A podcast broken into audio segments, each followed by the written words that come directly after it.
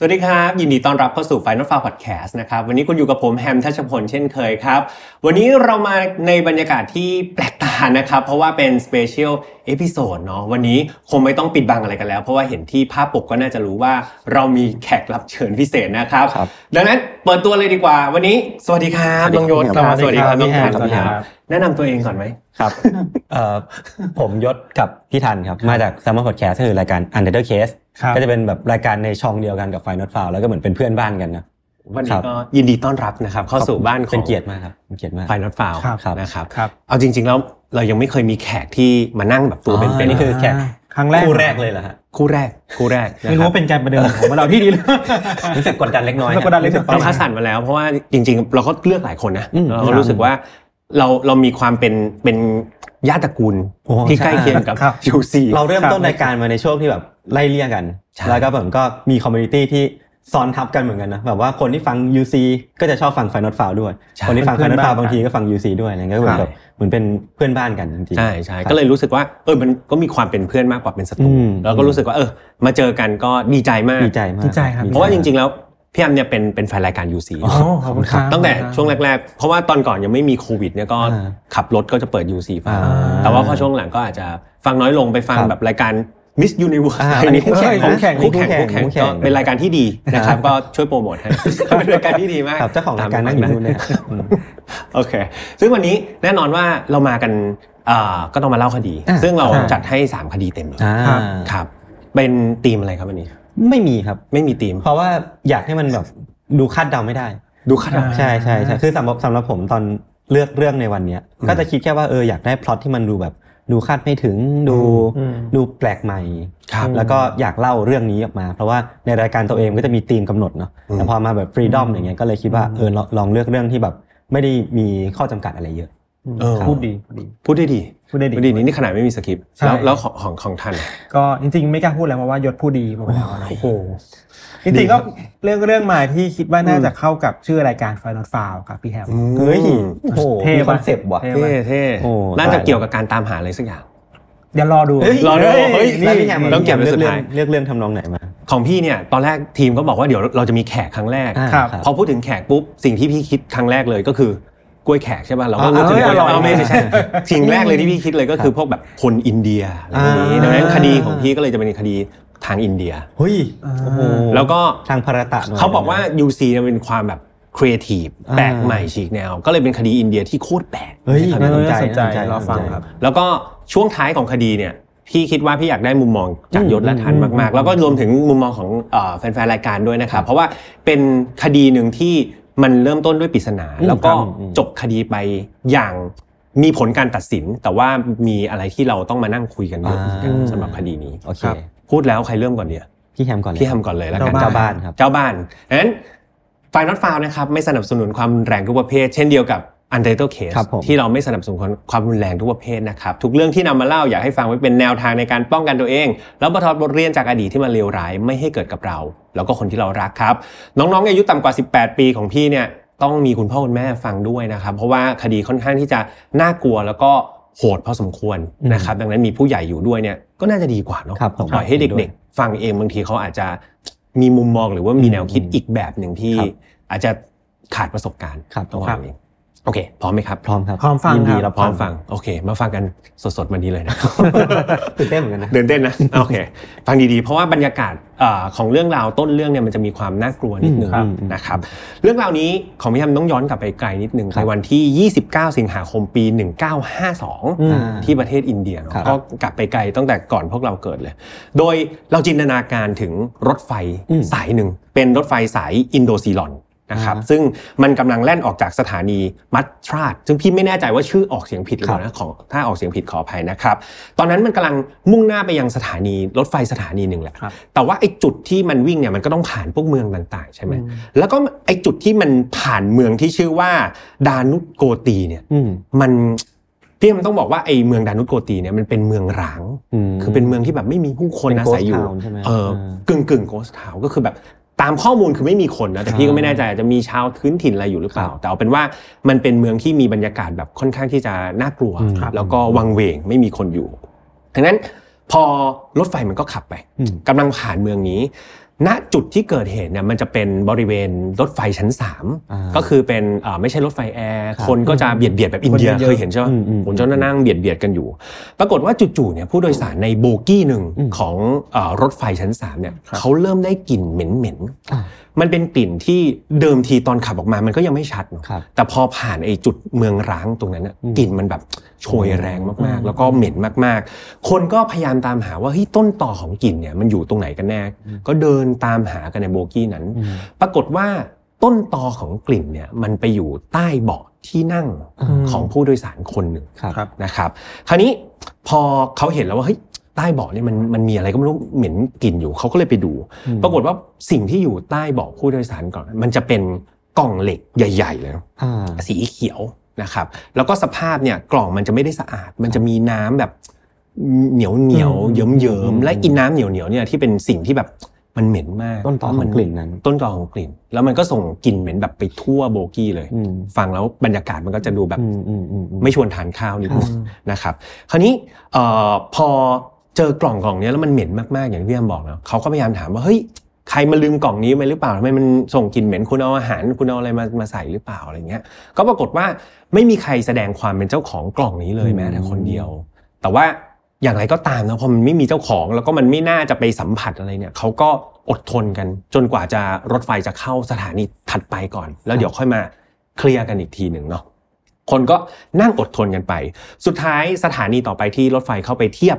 ชานชาลาก็คือสถานีที่ชื่อว่ามานามาทุไรนะครับเป็นชื่อสถานีคราวนี้เขาก็ไปบอกตำรวจรถไฟเลยบอกว่าเฮ้ยเนี่ยเจอกล่องสีเขียวมันเหม็นโคตรเลยอะไรประมาณเนี้ย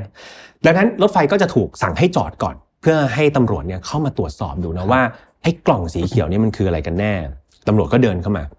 แล้วก็เปิดปรากฏว่าพอเปิดออกมาเนี่ยสิ่งที่เขาพบก็คือร่างของมนุษย์ครับก็เป็นศพของมนุษย์คนหนึ่ง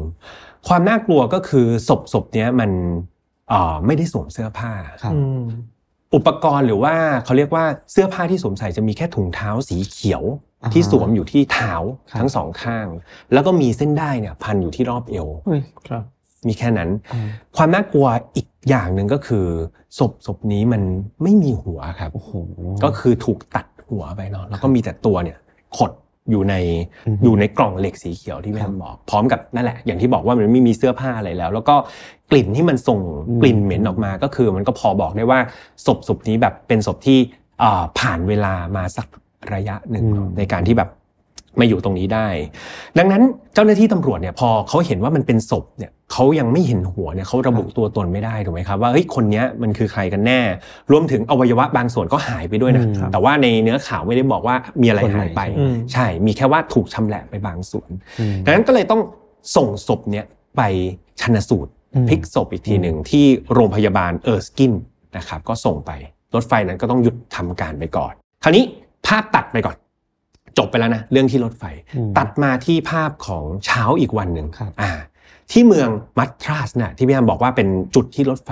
มันขับออกมาเนาะปรากฏว่าที่ชายหาดแห่งหนึ่งครับในเมืองเนี้ยตำรวจเนี่ยเขาก็เหมือนลาดตระเวนตอนเช้าก็เดินไปสำรวจดูว่าไอ้วันนี้บ้านเมืองปกติอะไรหรือเปล่าปรากฏว่าพอเขาเดินไปแถวที่ชายหาดนะครับเขามองไปเนี่ยเขาไปเห็นกล่องพัสดุกล่องนึงกล่องขนาดย่อมเนี่ยกำลังลอยอยู่ในทะเลแต่ว่าลักษณะเหมือนมันกำลังโดนคลื่นซัดเข้ามาตำรวจก็เอ๊ะมันไม่น่าจะมีกล่องพัสดุอะไรไปอยู่กลางทะเลนะตำรวจก็เลยเดินไปแล้วก็รอจนกว่าพัสดุเนี่ยมันจะถูกคลื่นเนี่ยพลัดเข้ามาที่ชายหาดนะครับพอเสร็จปุ๊บตำรวจก็ด้วยความพี่ไม่รู้ว่าเขาอยากรู้อยากเห็นหรือว่าด้วยความที่เป็นหน้าที่นะของตำรวจเขาก็เปิดกล่องพัสดุออกมาปรากฏว่าสิ่งที่เขาเห็นก็น่าจะพอเดาได้ไหมครับมันก็คือศีรษะครับศีรษะของมนุษย์นั่นเองเนาะดังนั้นจะเห็นว่านี่คือ2ไทม์ไลน์ที่พี่อมยศกับทันแล้วก็แฟนรายการน่าจะพอเดาได้ว่าสุดท้ายแล้ว2ไทม์ไลน์นี้มันมาบรรจบกันนะครับแต่ทั้งหมดที่เล่าไปเนี่ยมันเป็นเพียงแค่จุดเริ่มต้นของคดีฆาตกรรมคดีหนึ่งที่เป็นคดีที่โด่งดังมากในประเทศอินเดียของเหยื่อที่ชื่อว่าอลาวันดาซึ่งเดี๋ยววันนี้จะพายศกับทันแล้วก็ท่านผู้ชมเนี่ยไปดูว่าไปย้อนกลับแฟลชแบ็กกลับไปว่ามันเกิดอะไรขึ้นกับอลาวันดาทำไมเขาถึงมาอยู่ในสภาพแบบนี้ ใครคือคนร้ายแล้วที่สำคัญคือทำไมต้องทำอะไรที่มันเหี้ยมโหดขนาดนี้นะครับวิชวลมันโหดมากเหมือนกันนะการเปิดกล่องมาแล้วเจอศพไร้หัวเจอศีรษะลอยมาในกล่องโอ้โหมันน่ากลัวเหมือนกันนะใช่ถ้าเริ่มเรื่องราวเนี่ยมันก็คงต้องเริ่มเรื่องราวจากตัวคนที่เป็นเหยื่อก่อนเพราะว่าตอนนี้เรามีเขาเรียกว่ามีเงื่อนงำเดียวนะครับก็คือนายอลาวันดาคนนี้แหละนายอลาวันดาคนนี้ครับเขาเป็นอดีตทหารกองทัพบกนะครับแล้วก็อายุ42ปีแล้วแก่กว่าพี่นิดนึงก็เป็นแบบผู้ใหญ่วัยกลางคนแล้วแต่ว่าอย่างที่บอกไปว่าเป็นอดีตทหารเพราะว่าปัจจุบันเนี่ยเขาเปลี่ยนอาชีพมาเป็นพ่อค้าแทนเนาะอุปกรณ์ที่เขาขายเนี่ยก็คือจะมีพวกปากกาผ้าสารีนะครับแล้วก็พวกสินค้าพลาสติกอะไรทั่วๆไปคือต้องบอกยศกระทำว่าในเวลายุคปี195กว่าเนี่ยไอ้ปากกากับผ้าสารีเนี่ยถือว่าเป็นของมีค่าในยุคนั้นเป็นสินค้าที่แบบเฮ้ยมันเป็นของไม่ได้หาง่ายๆแล้วก็เป็นมีราคาสูงแล้วก็แพงมากดังนั้นน่าจะพอจินตนาการได้ว่าธุรกิจของนายอลาวันดาเนี่ยก็ร่ำรวยประมาณนึงร่ำรวยนะครับแล้วก็ไปได้ดีเพราะว่ามันก็เป็นของที่มีค่าทั้งคู่เนาะคือต้องบอกว่านิสัยของนายอลาวันดาเนี่ยมันมีนิสัยนึงที่เรียกว่าไม่ค่อยดีเท่าไหร่ก็คือเขาเป็นเสือผู้หญิงเป็นคนที่แบบเจ้าชู้มากๆเจ้าชู้มากๆคือถ้าเรามาคิดจินตนาการเนาะพ่อค้าคนหนึ่งขายปากกากับอีกอย่างนึงคือผ้าสารีมันดูไม่ค่อยเข้ากันมั้ยมันดูแปลกๆนะมันดูไม่ค่อยเข้ากันแต่เขาบอกว่าเดิมทีเนี่ยนายอลาวันดาเริ่มต้นจากการขายปากกาก่อนเสร็จแล้วเนี่ยด้วยความที่ตัวเองเป็นคนเจ้าชู้ก็เลยพยายามหาผลิตภัณฑ์ที่เข้าถึงผู้หญิงได้ง่ายๆซึ่งก็คือผ้าสารีถูกต้องดังนั้นพอขายผ้าสารีเนี่ยก็มีโอกาสที่จะไปใกล้ชิดกับผู้หญิงแบบว่าร้องไม่เจ้าเธออะไรเงี้ยเป็นเครื่องมือในการเข้าหาผู้หญิงและจากข้อมูลเนี่ยมีผู้หญิงที่เข้ามาพัวพันกับเขานะครับทั้งเชิงลึกแล้วก็เชิงตื้นเนี่ยมากกว่า100คนไม่รู้สับหลังเจ้าชู้มากหลักร้อยก็มีผู้หญิงแบบเข้ามาพัวพันอาจจะด้วยเขาเป็นคนที่มีวาทศิลป์ด้วยเป็นคนที่แบบขายของเก่งอะไรเงี้ยมีเสน่ห์ดังนั้นพอลาเข้าหาผู้หญิงเนี่ยผู้หญิงก็จะค่อนข้างชื่นชมแล้วก็ติดพันเนาะเขาก็ดำเนินชีวิตไปแบบนี้แต่ว่าที่ต้องบอกว่าเขาเจ้าชู้เนี่ยไม่ใช่แค่แบบจีบผู้หญิงไปทั่วเป็นร้อยอย่างเดียวนะคือตัวเองมีลูกและมีเมียแล้วด้วยมีครอบครัวแล้วแต่งงานแล้วนะครับก็คือมีภรรยาแล้วก็มีลูกชายอีก2คนแต่ว่าด้วยความปรารถนาแรงกล้าทางเพศหรือว่าทางอะไรพวกเนี้ยก็ทำให้เขาไม่เคยหยุดเรื่องของผู้หญิงเลยโดยภรรยาเนี่ยก็รู้นะแต่ว่าเหมือนทำอะไรไม่ได้อาจจะด้วยยุคนั้นชายเป็นใหญ่ในอินเดียตอนนั้นก็ได้แต่อยู่เงียบๆแล้วก็ยอมรับไปให้สามีเลี้ยงดูไปชีวิตของอลาวันดาก็เป็นเพลย์บอยอย่างนี้สลับกับเป็นพ่อค้าเป็นเพลย์บอยไปเรื่อยๆจนกระทั่งในฤดูใบไม้ร่วงปี1951ตอนนั้นเนี่ยเขาได้พบกับผู้หญิงคนหนึ่งชื่อว่าเดวากีโดยเดวากีเนี่ยเป็นหญิงสาวหน้าตาดีอายุแค่22ปีเท่านั้นเนาะเริ่มต้นเนี่ยเดวากีเนี่ยสนใจจะซื้อปากกาอลาวันดาก็เข้าไปขายให้เดวากีก็ขายกันไปขายกันมาปรากฏว่าเหมือนเดิมเข้าล็อกใช้วาทศิลป์อะไรหลอกเกลี้ยกล่อมจนสุดท้ายเนี่ยเดวากีก็เผลอไปมีความสัมพันธ์แบบลึกซึ้งด้วยหลังจากที่มีสัมพันธ์กันเนี่ยปรากฏว่าเดวากีเนี่ยเขามารู้ว่าเฮ้ยอลาวันดาแบบมีครอบครัวแล้วแต่งงานมีลูกแล้วเธออายุแค่22เองเธอก็เลยรู้สึกว่าแบบไม่เอาเธอไม่อยากจะแบบผิดศีลธรรมถูกต้องเธอก็เลยแบบงั้นขอเลิกดีกว่าเนาะนายอลาวันดาตอนนั้นก็ไม่ยอมแบบยังรู้สึกชอบยังอยากชอบผู้หญิงไอ้คุณเดวากีคนนี้มากแต่ว่าเดวากีก็คือแบบพยายามหนีมาตลอดก็ตา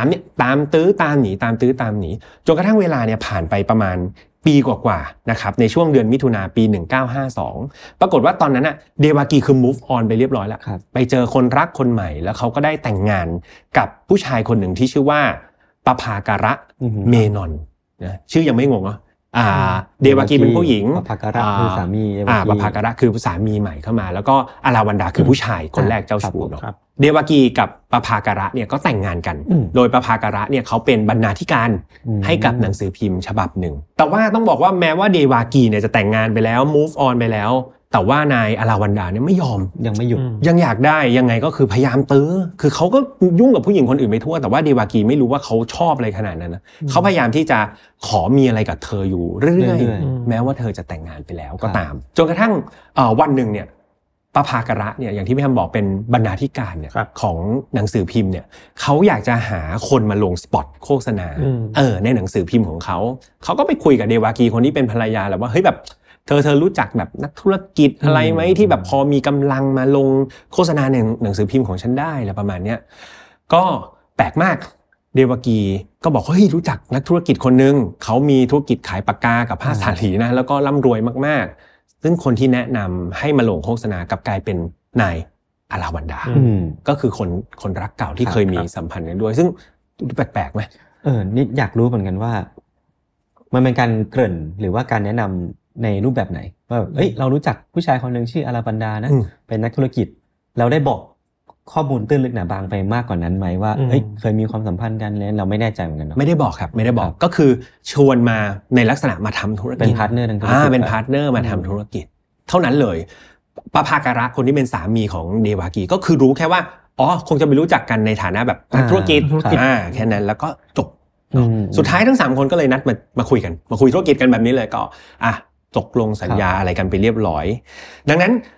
ทั้งสังคมก็เหมือนบรรลุข้อตกลงแล้วก็อาราวันดาก็บอกโอเคเดี๋ยวผมจะลงโฆษณาในหนังสือพิมพ์ของปภาการะนะก็ไม่ได้มีปัญหาอะไรแต่ในระหว่างที่มันคุยธุรกิจอ่ะปภาการะมันก็สังเกตนะว่าแบบเฮ้ยทำไมเมียเรามันดูสนิทกับอาราวันดาเหมือนรู้จักกันมาก่อนสัมผัสได้อาราวันดาก็ดูแบบเหมือนมีท่าทีแบบจะคอยเข้าไปตีสนิทนิดนึงกับภรรยาของเขาเนาะแต่ว่าตอนนั้นน่ะปภาการะเนี่ยเขาก็เก็บความรู้สึกนี้ไว้ในใจก่อนเขาก็เก็บไว้แบบเฮ้ยอาจจะคิดมากไปเองพอดีเขาเพิ่งแต่งงานด้วยเขาอาจจะมีความหึงหวงอะไรเงี้ยแต่ว่าเขาก็คิดว่าเฮ้ยมันไม่ได้มีหลักฐานอะไรอาจจะเป็นแค่เพื่อนสนิทกันมาก่อนหรือเปล่าก็ปล่อยมันไปเก็บความสงสัยไว้ในใจเนาะจนกระทั่งเวลาผ่านไปอีกไม่กี่วันเนี่ยอาราวันดาเนี่ยเขาก็นัดเดวากีไปคือหลังจากที่เตียวไล่เตียวคือพยายามขอเจออยู่บ่อยๆก็เดวากีไม่ยอมเจอจนกระทั่งไปทำธุรกิจเนาะแต่ว่าคราวนี้อาราวันดาก็เลยอ้างบอกว่าเดวากีออกมาเจอหน่อยเนี่ยเดี๋ยวอยากจะคุยเพิ่มเติมเกี่ยวกับธุรกิจแต่อยากคุยกับเธอก่อนนะอะไรประมาณนี้สุดท้ายเดวากีก็เหมือนไปก็ได้เพราะว่าคิดว่าแบบก็พามาเจอสามีแล้วน่าจะธุรกิจสามีก็ต้องยอมต้องยอมแล้วก็เข็นสามีแล้วน่าจะหยุดได้แล้วปรากฏว่าไม่รู้นายอาราวันดาใช้เล่เพทุบายยังไงเนาะสุดท้ายสามารถพาเดวากีเนี่ยไปที่โรงแรมได้แล้วก็สุดท้ายก็คือเข้าไปอยู่ในห้องแล้วก็พยายามที่จะขืนใจเธอแต่ต้องบอกว่าตอนนั้นเดวากีคือไม่ยอมคือเธอแต่งงานแล้วเธอก็ด้วยวัฒนธรรมอินเดียตอนนั้นเขาก็ค่อนข้างเคร่งมากในเรื่องของการละเมิดอะไรพวกนี้เนาะศีลธรรมนั้นเดวากีก็ไม่ยอมยังไงก็ไม่ยอมดังนั้นก็จะปลุกปั้มก็ไม่ยอมสุดท้ายหนีมาได้เดวากีก็หนีวิ่งออกมาจากโรงแรมแล้วก็กลับบ้านไปประเด็นก็คือไอ้วันนั้นน่ะที่เขาหนีออกมาจากโรงแรมเนี่ยมันทำให้เดวากีกลับบ้านดึกครับแล้วปภาการะที่สงสัยเมียตัวเองอยู่แล้วก็เลยรู้สึกว่าเป็นไงแปลกกว่าเดิมคุณไปทำอะไรมาทำไมคุณกลับบ้านดึกคุณกลับบ้านไม่เป็นเวลาก็ทะเลาะเป็นเรื่องราวใหญ่โตครับก็มีปากเสียงกันสุดท้ายก็เลยจะลงเอยกันว่าเดี๋ยวจะขอหย่ากันเลยแล้วกันจบเพราะว่าคุณไม่ซื่อสัตย์กับฉันนี่ก็ทะเลาะกันไปทะเลาะกันมาแต่อย่างที่ทันกับยศเนี่ยพี่แอมต้องดึงเข้ามาเรื่องนี้ตลอดเพราะว่ามันเป็นยุคปี1952การหย่าร้างในประเทศอินเดียมันเป็นอะไรที่ขายหน้าพี่แอมต้องใช้คำนี้นะมันเป็นอะไรที่สังคมอินเดียตอนนั้นเขาแทบจะยอมรับไม่ได้นะครับเรื่องว่าโอ้โหแต่งงานแล้วคุณไปหย่าหรือว่าเรื่องของการมีชู้ก็ตามสุดท้ายแล้วอ่ะปภาการะกับเดกาวีเขาก็มาชั่งน้ำหนักว่าเฮ้ยเพิ่งแต่งงานกันไปสุดท้ายหย่ากันมันดูแบบเป็นขี้ปากชาวบ้านก็เลยตัดสินใจว่าไม่เอาใหม่กลับมาคุยกันดีๆแล้วกันค่อยๆแบบลืมเรื่องนั้นไปค่อยๆเคลียร์ความสัมพันธ์กันแล้วก็ไม่พูดถึงเรื่องราวของนายอาราวันดาอีกเลยบอกว่าเดี๋ยวไม่พูดถึงมันละก็กลับมาเหมือนจะกลับมาสมานฉันท์เวลาก็ผ่านไปอีกสักระยะหนึ่งเหมือนความสัมพันธ์ของทั้งสองคนเนี่ยปภาการะกับเดวากีเนี่ยก็เหมือนจะดีขึ้นนะดูแบบน่าจะเป็นดีขึ้นเวลาผ่านไปจนกระทั่งเดือนสิงหาคมวันที่27สองสามีภรรยาคู่นี้ก็นัดกันไปดูหนังก็ไปดูหนังดูท่าทางจะมีความสุขแต่ก็ไม่รู้เกิดอะไรขึ้นอยู่ๆเนี่ยชื่อของนายอาราวันดาก็เกิดขึ้นมาในท็อปปิกหรือว่าหัวข้อที่2คนนี้คุยกันอีกในระหว่างที่ตัวเองดูหนังเลยนะไม่รู้อาจจะรอดูไตเติ้ลอยู่หรือว่าอะไรก็ไม่รู้ก็ชวนคุยเรื่องอาราวันดาสุดท้ายเดวากีที่ไม่เคยพูดถึงความสัมพันธ์ในอดีตกับอาราวันดาเลยเนี่ยจู่ๆก็ยอมรับบอกมาว่าอาราวันดาเนี่ยคือคนรักเก่าของเธอเองตอนนั้นปภาการะคือแบบรับไม่ได้โมโหมากแล้วก็วิ่งออกจากโรงหนังเลยด้วยความแบบรู้สึกแบบโมโหโกรธแค้นมากๆเพราะว่าวัฒนธรรมของอินเดียตอนนั้นเนี่ยการที่ผู้ชายจะแต่งงานกับผู้หญิงเนี่ย เขาต้องการผู้หญิงที่เป็นสาวบริสุทธิ์ในยุคนั้นนะครับดังนั้นการที่เดวากีเนี่ยเคยไปมีความสัมพันธ์ลึกซึ้งเคยไปมีความรักกับผู้ชายคนอื่นมาก่อนเนี่ยมันเป็นสิ่งที่คนแบบมาพาการะเนี่ยรับไม่ได้เลยแล้วเขารู้สึกว่าถูกหักหลังถูกต้องวันที่แต่งงานเขาไม่รู้ไงเขามารู้ตอนนี้เขาก็รู้สึกว่ารับไม่ได้แล้วเขาก็โมโหมากเขาก็กลับไปที่บ้านเลยไม่ดูหนังละกลับบ้านดีกว่าใช่ไหมเดวากีก็ตามกลับไปง้อที่บ้านแล้วก็พยายามไปพูดคุยกันอีกครั้งหนึ่งเนาะว่าแบบเฮ้ยคือเธอสัญญาเลยนะว่าเธอจะไม่ยุ่งแล้วกับอาราวันดาเนี่ยไม่เอามาเป็นพาร์ทเนอร์ไม่ต้องลงโฆษณาแล้วแบบตัดขาดออกจากกันเดี๋ยวฉันจะมาเริ่มต้นชีวิตใหม่กับเธอก็เหมือนอย่างที่แม่บอกว่าถ้าเราจินตนาการเป็นประภาการะตอนนั้นหนึ่งคือเฮ้ยเราผู้ชายตอนนั้นคือรู้สึกแบบเฮ้ยภรรยาของฉันเคยไปมีอะไรกับคนอื่นอันนี้เจ็บไปหนึ่งดอกแล้วประภาการะในยุคนั้นสองคือการหย่าร้างเนี่ยก็เดี๋ยวโดนคนมานินทาอีกขี้ปากคนประภาการะก็เครียดว่าเฮ้ยเอายังไงดีจะหย่าหรือไม่หย่าหรือจะเริ่มต้นใหม่หรือจะยังไงสุดท้ายคุยไปคุยมาเขาก็เลยบอกว่าเขาให้โอกาสเดวากีอีกครั้งหนึ่งแล้วกันเขาอยากจะทำครอบครัวให้มันดีไม่อยากเป็นขี้ปากของใครรักษาสถานภาพให้คนอื่นเนี่ยไม่ต้องรู้ว่าเธอเคยเป็นอะไรกับใครไม่เป็นไรตอนนี้เธอคือภรรยาของฉันมันเริ่มต้นกันใหม่เดวากีก็ดีใจก็บอกโอเคจะให้ฉันทำอะไรเนี่ยก็ยอมเธออย่าร้างกับฉันเลยปภากรก็เลยบอกว่าเอาอย่างนี้แล้วกันตอนนี้ไหนๆเธอก็อยากจะหยุดแล้ว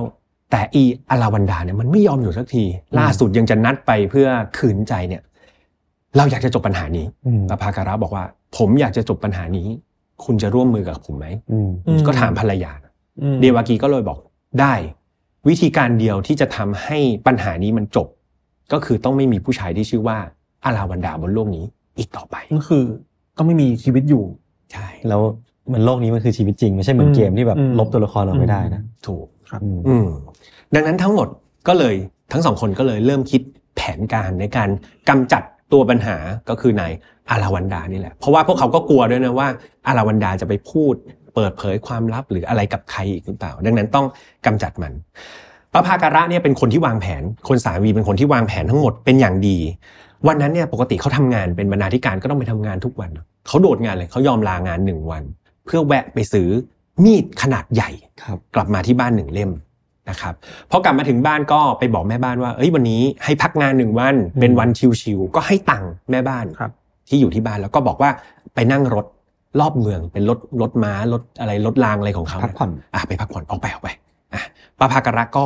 เฝ้ารออยู่ในบ้านเงียบๆพร้อมกับเดวากีมีหน้าที่เป็นนกต่อในวันนั้นเดวากีก็ติดต่ออาราวันดาไปบอกว่ามาหาที่บ้านหน่อยมีเรื่องจะคุยด้วยโดยก็พยายามพูดให้เหมือนอาราวันดาเนี่ยคิดว่าน่าจะชักชวนมามีอะไรกันด้วยที่บ้านตอนนั้นเนาะอาราวันดาก็ดีใจแบบเฮ้ยตื้อมานานละได้สักทีน่าจะใจอ่อนสักทีก่อนไปบ้านของเดวากีเนี่ยอาราวันดาไปแวะสู่ฝิ่นด้วยเอาให้แบบเต็มที่ให้แบบตัวเองเคลิ้มมีอารมณ์เต็มที่อารมณ์ดีเต็มที่ก็สูบฝิ่นจนเขาเรียกว่ากำลังแบบกำลังคึกขนองก็นั่งรถรางมายังบ้านของเดวากีพอพาถึงปุ๊บเดวากีก็เปิดประตูบ้านออกมายิ้มแย้มต้อนรับเลยแล้วด้วยความที่อาจจะมึนเมาจากฝิ่นนะครับมันมีความแบบฟุ้งๆอยู่นะตอนนั้นแล้วก็ด้วยความที่แบบตัวเองก็กลัดมันแล้วก็มีความคาดหวังอยู่ในใจพอไปถึงปุ๊บก็บุกเข้าไปจะแบบถอดเสื้อผ้าเดวากีเพื่อที่จะทำการล่วงละเมิดเธอนะครับแน่นอนว่าตอนนั้นคนที่ซุ่มอยู่ก็คือปภากรกำลังรออยู่แล้วแหละปภากรรออยู่พอเขาเห็นแบบนั้นปุ๊บเขาก็ไม่พูดพร่ำทางเพลงครับเขาก็พุ่งไปชนกับนายอาราวันดาทันทีเนาะจนอาราวันดาเนี่ยล้มลงแล้วปภากรก็ใช้มีดที่เตรียมเนี่ยเสียบเข้าไปบริเวณปอดทีนึงแล้วก็เสียบอีกทีนึงไปโดนตับ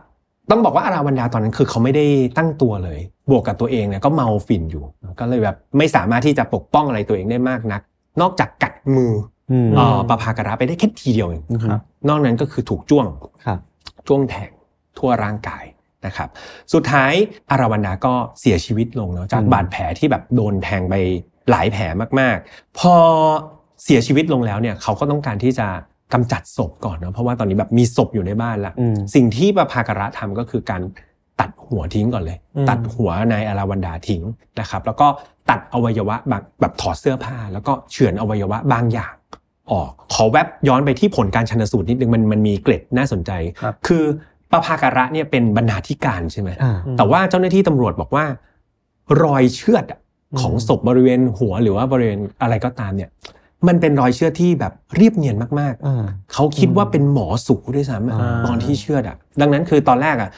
ตอนที่ตำรวจคาดเดาฆาตกรเขาคิดว่าจะน่าจะเป็นผู้เชี่ยวชาญเกี่ยวกับการใช้มีดด้วยมีความรู้ในวงการแพทย์ใช่คือไม่มีทางคิดว่าเป็นบรรณาธิการพูดง่ายๆก็เรียกว่าไม่รู้ประภาการะเขาไปศึกษาจากไหนแต่เอาเป็นว่ารอยกรีดของเขานี่มีความชำนาญมากๆหลังจากที่เขา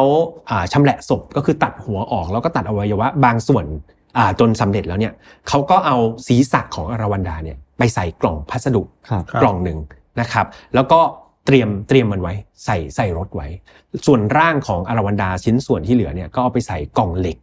ที่เป็นกล่องสีเขียวต้นเรื่องเนาะที่แวมเล่าให้ฟังโดยจุดที่เขาไปเนี่ยฝังศีรษะเนี่ยก็คือเขาไปที่ชายหาดจำชายหาดที่ตำรวจไปเจอได้ใช่ไหมครับเขาก็ไปขุดทรายแล้วก็ฝังศีรษะแล้วก็กลบทรายแต่ว่าเจ้าหน้าที่ตำรวจเนี่ยเขาสันนิษฐานว่าเขาน่าจะขุดตื้นไปคือทรายพอเวลาโดนน้ำซัดนะมันมีช่วงน้ำขึ้นน้ำลงเนี่ยสุดท้ายกล่องที่มันถูกฝังเนี่ยมันก็ค่อยๆแบบเหมือนถูกน้ำทะเลแล้วก็ไปลอยในทะเลใช่ลอยขึ้นมาแล้วบังเอิญวันนั้นมันลอยขึ้นมาเหนือน้ำแล้วตำรวจก็มาเจอพอดีนายประภาการะกับเดกาวีเนี่ยเขาไปฝังหัวในทรายเสร็จเนี่ยเขาก็เอากล่องสีเขียวเนี่ยขับไปยังสถานีรถไฟเมืองมัตราที่พี่ฮัมบอกเนาะเสร็จแล้วก็ไปจ้างเด็กยกของบอกว่าเฮ้ยช่วยยกไปวางไหนก็ได้บนรถไฟสักที่หนึ่งแล้วก็ให้เงิน5 รูปีบอกว่าขนเสร็จพอเขาทำการเอาร่างเนี่ยไปใส่รถไฟเอาหัวไปฝังทรายเรียบร้อยแล้วเขาก็รีบกลับมาที่บ้านทั้งสองคนแล้วก็มาช่วยกันทำความสะอาดบ้านอะไรให้เรียบร้อยแต่ว่าตอนนั้นทั้งสองคนก็คิดแล้วว่าเฮ้ยอยู่บ้านนี่ไม่น่าจะปลอดภัยก็เลยตัดสินใจคืนนั้นเลยเขารีบหนีไปที่เมืองบอมเบย์คือหนีไปเลยกะว่าแบบตำรวจน่าจะหาไม่เจอเรื่องที่แบมเล่าทั้งหมดจนถึงตอนนี้ที่ยศกับทันรู้คนดูทางบ้านรู้ตอนนี้ตำรวจยังไม่รู้ว่ามันทั้งหมดมันเกิดอะไรขึ้นบ้างเนาะอยากรู้ว่าจุดไหนที่ตำรวจถึงเริ่มสงสัยสามีภรรยาคู่นี้ใช่จุดเริ่มต้นคือภรรยาของอรวันดาจำได้ไหมอรวันดาเขามีภรรยาแล้วแล้วภรรยาเนี่ยเขาพบว่าสามีของตัวเองไม่กลับบ้านคืนนั้นเฮ้ยไม่กลับบ้านก็รู้สึกเป็นห่วงก็เลยโทรไปแจ้งเจ้าหน้าที่ตำรวจสุดท้ายก็เลยกลายเป็นคดีคนหายแต่ต้องบอกว่าอาราวันดาเนี่ยเป็นคนที่ร่ำรวยเนาะอยู่ในกระแสสังคมดังนั้นข่าวมันแพร่เร็วมากแบบปากต่อปากแบบเฮ้ยอาราวันดาหายไปไหนนะใช่ธุรกิจหนุ่มชื่อดังหายตัวไปประมาณนี้นั้นปรากฏว่าหลังจากที่ข่าวมันแพร่สะพัดได้ไม่นานเนี่ยปรากฏว่ามันก็มีคนไปเจอศพแล้วก็ไปเจอศีรษะในวันรุ่งขึ้นถัดมาเลยเนาะดังนั้นคนที่ตามหลักอะครับพอเวลาเขาเจอศพนิรนามเนี่ยแล้วเขาไม่รู้ว่าเจ้าของเป็นใครเนี่ยเขาก็จะลิสต์คนที่เคยแจ้งความคนหายในเร็วๆเนี่ยมาแมทช์ดูก่อนมาดูว่าเฮ้ยใช่หรือเปล่าปรากฏว่าภรรยาของอรวันดาเป็นหนึ่งในคนที่เจ้าหน้าที่ตำรวจเนี่ยตามเข้ามาดูว่าศีรษะเนี่ยเป็นของคุณหรือเปล่าเป็นของสามีคุณหรือเปล่าปรากฏว่าพอภรรยาเขาเห็นเนี่ยเขาก็เลยยืนยันได้ว่าเนี่ยใช่แหละสามีฉันเองแล้วตำรวจก็เอาไปตรวจสอบว่าศีรษะกับตัวเนี่ยเป็นเจ้าของเดียวกันหรือเปล่าซึ่งก็เป็นเจ้าของเดียวกันคือต้องบอกว่าการเจอศีรษะของอลาวันดาที่ชายหาดเนี่ยมันคือจุดบิ๊กพอยต์มากๆของคดีนี้ถ้ายศทันจินตนาการปี1952เนี่ย DNA ไม่มีแน่นอนตัดทิ้งไปเลยแล้วมีแต่ร่างที่มันไม่มีหัวเชื่อไหมว่าตอนนั้นตำรวจเขาสันนิษฐานว่าเหยื่อน่าจะอายุ25ดูจากรูปร่างโครงร่างเลยน่าจะ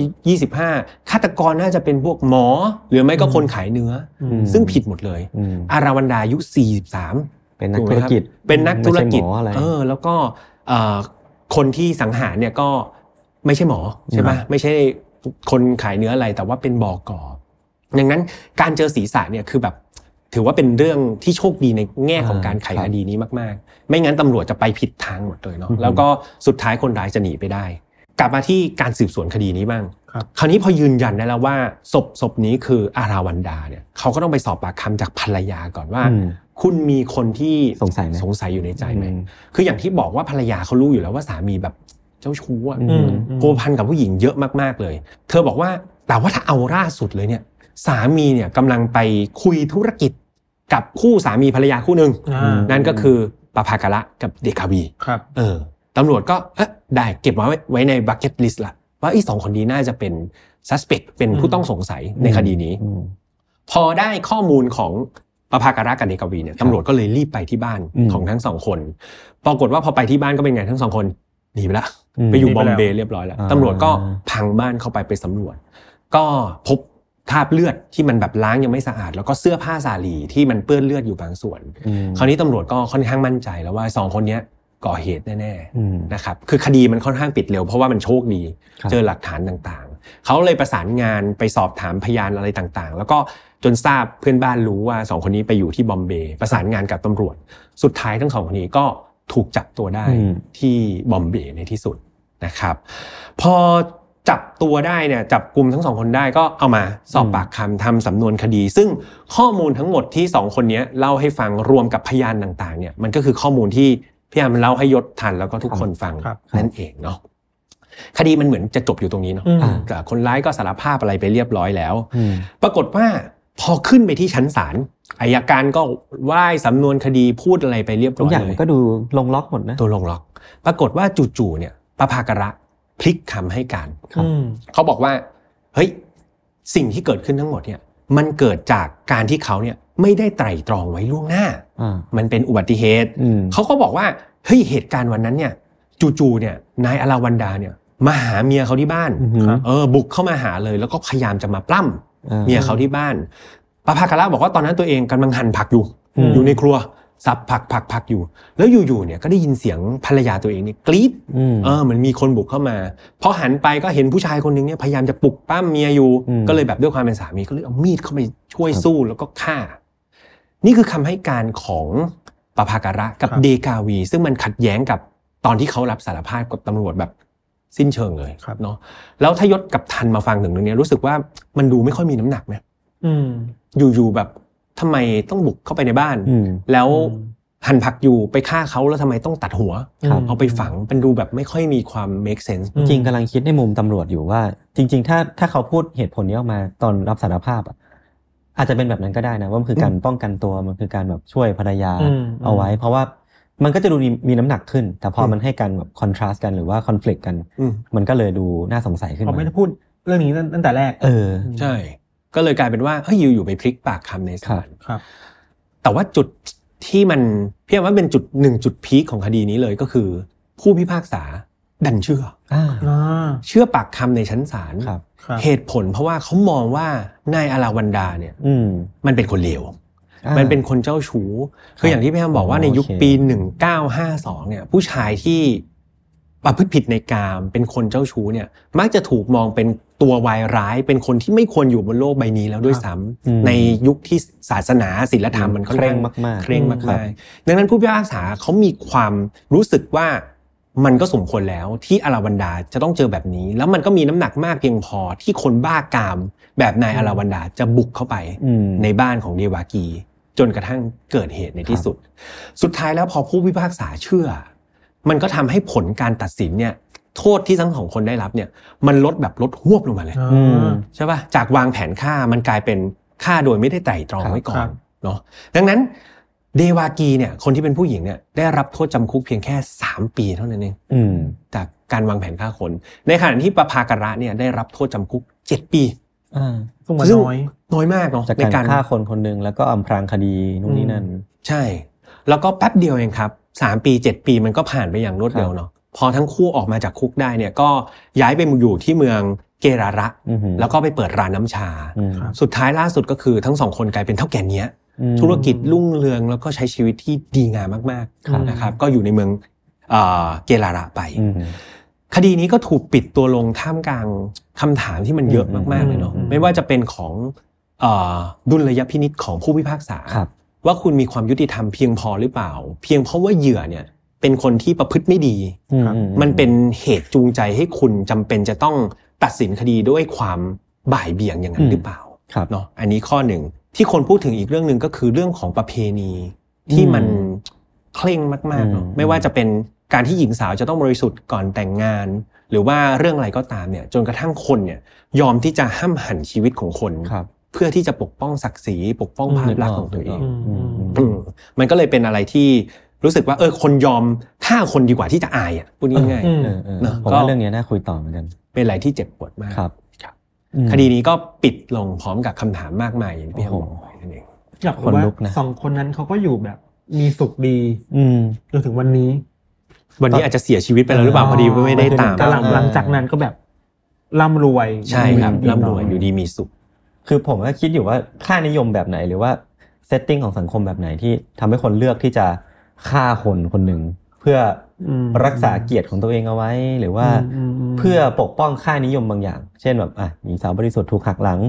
ความปิตาธิปไตยชายบรรยัยหรือว่าเรื่องของการแบบเป็นขี้ปากชาวบ้านว่าเป็นยาร้างอะไรคือมันมีหลายอย่างที่มันคำข้อเอาไว้แล้วทำให้เลือกที่จะก่อเหตุคือการพรากชีวิตคนคนหนึ่งมากกว่าที่จะยอมตรงเนี้ยแล้วมันก็เลย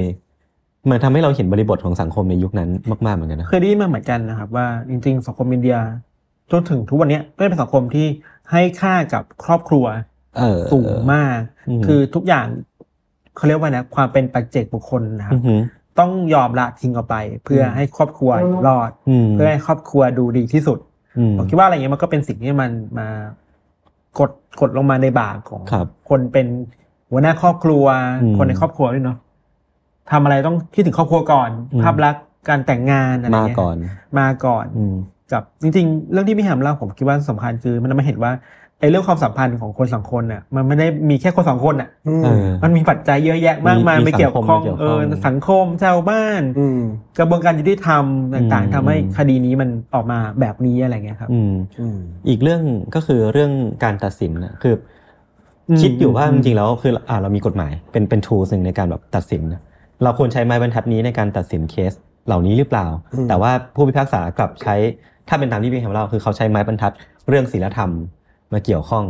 ซึ่งถ้ามันเป็นกรณีอย่างอเมริกาแบบมีคณะลูกขุนอันเนี้ยมันคือแบบมันก็มีไบแอสของลูกขุนมาเกี่ยวข้องเลยว่าเอ้ยคนนี้มันคนไม่ดีคนนี้แม่งต้องชั่วแน่เลยมึงเอาผิดไปเยอะเลยมึงเป็นคนผิดเองอะไรเงี้ยคือกลายเป็นว่ามันก็แบบทำให้ดูบ่ายเบี่ยงเหมือนกันดูเบี่ยงเบนดูแบบมีไบแอสในการตัดสินเหมือนกันใช่จริงๆเวลาเราพูดถึงกระบวนการยุติธรรมในชั้นศาลอะไรเงี้ยครับไบแอสมันคงเป็นเรื่องใหญ่ที่มันพูดคุยกันแต่ว่า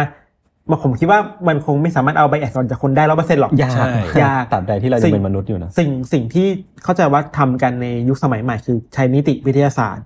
เข้าไปเอาไบแอสออกไปเช่นหลักฐานบอกว่าอย่างนี้แต่เข้าใจด้วยว่าพอคดีมันเกิดขึ้นในยุคนั้นนะนิติวิทยาศาสตร์มันยังไม่ได้เข้มข้นเพียงพอที่แบบการเก็บข้อมูลเพียงพอหรือว่าการกล้องวงจรปิดสมมติถ้าเป็นยุคสมัยนี้นะเห็นว่าไอ้สองคนนี้มันเตรียมการไปซื้อมีดมาว่ะอะไรแบบนั้นน่ะมันน่าจะทำให้มัดตัวคนร้ายได้มากขึ้นอะไรครับพี่คิดว่าเห็นความสำคัญของนิติวิทยาศาสตร์มากขึ้นเนาะในการจับหาความยุติธรรมให้กับเหยื่อครับจริงๆผมกำลังมองในมุมแบบว่าอาจจะไม่ใช่ไบแอสซะทีเดียวเพราะว่าตราบใดที่ทางฝั่งเดวากีกับปภากระเนี่ยเขายังยืนยันว่าเขาเป็นการฆาตกรรมเพื่อป้องกันตัวถ้าเรายังไม่สามารถหาหลักฐานเพื่อมาคัดง้างกับสิ่งนี้ได้ผู้พิพากษาอาจจะต้องยังไงก็ต้องเชื่อคำพูดของผู้ประสบเหตุก่อนหรือเปล่าอะไรคือพอไปอยู่ชั้นศาลแล้วเราพูดอะไรยากเพราะมันอยู่ในการสู้คดีเอาข้อมูลมาสู้กันบนชั้นศาลอะไรแต่ก็เป็นคดีที่น่ากลัวมากๆจริงๆอินเดียจะมีเซนส์ของความน่ากลัวในคดีแบบนี้อยู่ความโหดความเลือดเย็นอะไรเงี้ยมันแบบอยู่ดีมันแบบเป็นฆาตกรรมแล้วอยู่วากจากการฆาตกรรมเป็นฆาตกรรมตัดหัวตัดอวัยวะอะไรเงี้ยแบบโอ้โหมันโหดอาจจะเป็นเรื่องเหมือนกันนะที่แบบอย่างใน UC เราเล่าเรื่องอินเดียกันนะครับครับจริงๆหรือว่าคดีที่เราเล่าในอินเดียมันชอบเกี่ยวกับครอบครัวตลอดเลยเนาะตลอดเวลาแปลว่านั่นแหละสังคมมันมีผลต่อการทำพฤติกรรมของคนในอินเดียมากๆจะมีเอกลักษณ์อะไรแบบนี้อยู่ในอินเดียอะไรเงี้ยที่เราอาจจะไม่เข้าใจแล้วเรามองเป็นเรื่องราวแบบข้างนอกในมุมมองเราครับโอเคครับจบไปแล้วคดีแรกครับผมเป็นไงครับสนใจก็เต็มอิ่มนะคือว่าไม่ได้คาดคิดว่าจะเจออะไรอย่างนี้ตั้งแต่นี้แต่เปิดรายการโอเคครับผมงั้นยกที่2เราจะเป็นยศหรือทันเดี๋ยวผมเล่าก่อนเป็นน้องยศเพราะว่าของพี่ทันน่าจะยาวประมาณ3ชั่วโมง4ได้4ชั่วโมงเรื่องที่ผมหยิบมาเล่าวันนี้ครับดีครับยังไม่ทันเล่าเลยดีเนาะแบบว่ามีความสุขง่ายของผมเนี่ยมันเป็นเรื่องที่อาจจะไม่อยากปูเยอะแล้วกันแบบค่อยๆเล่าไปแต่ว่าจะมีแบบบางพล็อตที่ผมรู้สึกว่าอยากพูดถึงมันแล้วกันครับคือมันเป็นเรื่องราวชีวิตของผู้หญิงคนหนึ่งที่มีชีวิตที่ค่อนข้างที่จะแบบยากที่จะอย่างถึงหรือว่าเจอประสบเหตุที่เราอาจจะรู้สึกว่าไม่ควรจะเกิดขึ้นกับคนคนหนึ่ง เธอเนี่ยมีชื่อว่าไดแอนดาวส์ครับผมจะเรียกเธอว่าไดแอนแล้วกันเนาะไดแอนเนี่ยเกิดในปี1955ก็คือในช่วงที่ไล่เลี่ยกับคดีของวิแฮมเลยแต่ว่าอันนี้เกิดที่อเมริกาเกิดที่เมืองฟีนิกซ์รัฐแอริโซนานะครับคือเธอเนี่ยเกิดมาในครอบครัวที่ชื่อว่าเฟรเดริกสันก็จะเป็นไดแอนเฟรเดริกสันนะครับคือเธอเนี่ยแน่นอนว่าเธอไม่ได้เลือกเกิดในครอบครัวนี้ฉะนั้นเธอเกิดมาในครอบครัวที่มีความเคร่งในการแบบควบคุมชีวิตเธอพอสมควรแบบไม่ให้เธอไปทำนู่นทำนี่ไม่ให้เธอแบบไปเที่ยวกับเพื่อนแล้วก็นั่นก็คือพ่อและแม่เนี่ยมักจะใช้เวลากันเองแบบว่าเป็นคู่รักที่ยังสวีทกันอยู่แบบว่าใช้เวลากับสามีภรรยาไม่ค่อยจะแบ่งเวลามาดูแลลูกแล้วก็ไม่สนใจใยดีไดแอนเลยที่มากไปกว่านั้นเนี่ยคือไดแอนเนี่ยบอกว่าเธอเคยถูกพ่อแท้ๆของเธอเนี่ยครับล่วงละเมิดทางเพศด้วยในตอนที่ยังเป็นเด็กอยู่อย่างที่บอกว่าเธอเนี่ยถูกบังคับแล้วก็ถูกควบคุมพฤติกรรมหลายๆอย่างนะเช่นแบบห้ามใส่เสื้อผ้าแฟชั่นห้ามทำตัวที่ดูทันสมัยเวลาเธอไปโรงเรียนเธอก็ถูกบูลลี่โดยแบบเพื่อนๆในโรงเรียนว่าแบบเอ้ยไอ้นี่มันเชยว่ะหรือว่าดูเป็นคนแบบดูไม่ทันสมัยเลยก็จะบูลลี่แล้วก็ทำให้เธอเนี่ยต้องต่อสู้หรือว่าต้องเข้มแข็งขึ้นมาซึ่งเธอก็เข้มแข็งจริงนะแล้วก็ผ่านช่วงเวลามัธยมต้นมาได้จนกระทั่งมาถึงช่วงมัธยมปลายเนี่ยครับเธอก็ได้มาเจอกับผู้ชายคนหนึ่งชื่อว่าสตีฟดาวน์ซึ่งดูจากนามสกุลเนี่ยแปลว่าทั้งสองคนเนี่ยน่าจะเป็นญาติสามีภรรยากำลังจะแต่งงานกันในอนาคตแล้วก็เหมือนเป็นแบบเป็นไฮสคูลสวีทฮาร์ทที่แบบเจอแล้วก็แบบรู้สึกว่าชีวิตดีขึ้นมาเล็กน้อยแล้วก็คบหากันอะไรเงี้ยครับซึ่งทั้งสองเนี่ยก็แต่งงานกันจริงๆในปี1973และในที่สุดเนี่ยไดแอนก็ได้ขนข้าวของย้ายออกมาจากบ้านที่เคยทำร้ายเธอตอนเด็กๆมาอยู่กับสตีฟแล้วก็ออกมาเป็นเหมือนเป็นแบบเป็นคู่สามีภรรยาที่แบบเป็นคู่ใหม่ข้าวใหม่ปลามันแล้วก็แบบมีชีวิตที่ดีมีความสุขแล้วก็ออกมาจากบ้านที่แบบไม่ใช่เซฟโซนของเธอสักทีนึงทั้งสองคนเนี่ยมีลูกด้วยกันหลายคนครับคนแรกเนี่ยชื่อว่าคริสตี้ตามมาด้วยเชอริลแล้วก็สตีเฟนแดเนียลอันนี้คือชื่อเล่นของน้องแดเนียลคือแดนนี่ก็มีคริสตี้เชอริลแล้วก็แดนนี่นะครับเป็นครอบครัวดาวน์ที่แสนจะน่ารักแล้วก็ดูอบอุ่นมากๆแต่ว่าความสุขเนี่ยมันก็ไม่ได้จีรังเพราะว่าต่อมาในปี1980เนี่ยพวกเขาก็ได้หย่าร้างกันก็คือไดแอนแล้วก็สตีฟเนี่ยหย่าร้างกันในที่สุดเนาะแล้วก็แยกจากกันไปหลังจากนั้นนะครับไดแอนเนี่ยก็ต้องเลี้ยงดูลูกๆด้วยตัวคนเดียวพร้อมกับหางานทำไปด้วยเนาะจนกระทั่งเวลาเนี่ยมันผ่านไป3ปีเต็มๆตัดภาพมาคืน1ในปี1983ครับที่โรงพยาบาลแห่งหนึ่งในเมืองสปริงฟิลด์รัฐโอเรกอนมันมีรถคันหนึ่งอ่ะเป็นรถคันหนึ่งแบบสภาพเนี่ยเปื้อนไปด้วยเลือดคือเป็นเลือดเป็นรถที่แบบข้างนอกเนี่ยมีคราบเลือดอยู่เต็มไปหมดเลยมันก็ขับเข้ามาที่แผนกฉุกเฉินของโรงพยาบาลอย่างเงี้ยอย่างรวดเร็วซึ่งคนที่ขับเข้ามาเนี่ยคือไดแอนที่ขับรถคันนี้ซิ่งเข้ามาและข้างในรถของเธอเนี่ยก็คือลูกๆทั้ง3คนของเธอที่อยู่ที่เบาะหลังทั้ง3คนเนี่ยอยู่ในสภาพที่เปื้อนไปด้วยเลือดอ่ะและพอดูดีๆก็คือทั้ง3คนเนี่ยถูกยิงมาและไม่ใช่แค่ทั้ง3คนที่ถูกยิงนะแขนซ้ายของไดแอนเนี่ยก็มีรอยถูกกระสุนยิงผ่านไปด้วยเหมือนกันแล้วก็กลายเป็นว่าทั้ง3คนเนี่ยทั้ง4คนนี้แล้วกันน่าจะเป็นผู้ที่ประสบเหตุมาแล้วก็รีบขับรถเข้ามาที่โรงพยาบาลเพื่อเข้ารับการรักษาณตอนนั้นน่ะยังไม่มีใครรู้ว่ามันเกิดอะไรขึ้นกับครอบครัวดาวกันแน่เนาะแต่ก็ต้องรีบรักษาโดยด่วนก่อนแต่ในคืนนั้นนะครับเชอริลที่เป็นลูกคนที่2ของไดแอนเนี่ยก็เสียชีวิตไปแล้วแล้วก็คริสตี้เนี่ยที่เป็นลูกคนโตเนี่ยก็บาดเจ็บสาหัสมีอาการแบบมีอาการบาดเจ็บในสมองแล้วก็แบบมีความบกพร่องในการพูดส่วนแดนนี่เนี่ยอัมพาตครึ่งล่างแบบน่าจะถาวรไปเลยคือเป็นการถูกยิงที่ค่อนข้างรุนแรงแล้วก็ต้องมีเหตุรุนแรงเกิดขึ้นมากใช่ซึ่งท่ามกลางความช็อกเนี่ยครับตัวไดแอนที่เป็นแม่เนี่ยที่ได้รับบาดเจ็บที่แขนซ้ายด้วยเนี่ยก็เริ่มเล่าว่าทั้งหมดเนี่ยมันเกิดอะไรขึ้นกับครอบครัวของเธอเธอบอกว่าก่อนหน้านี้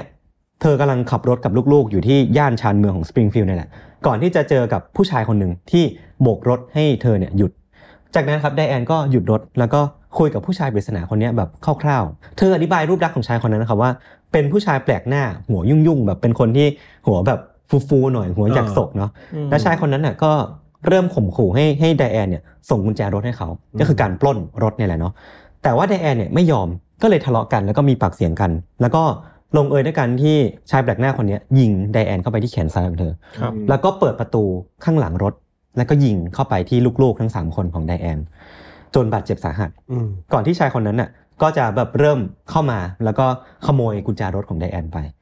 ซึ่งพอถึงตอนเนี้ยไดแอนเนี่ยด้วยสัญชาตญาณความเป็นแม่ครับก็ต้องพยายามเอาตัวรอดเนาะเธอก็หลอกล่อให้ชายคนเนี้ยเข้าใจผิดว่าเธอเนี่ยโยนกุญแจรถเนี่ยเข้าไปในพงหญ้า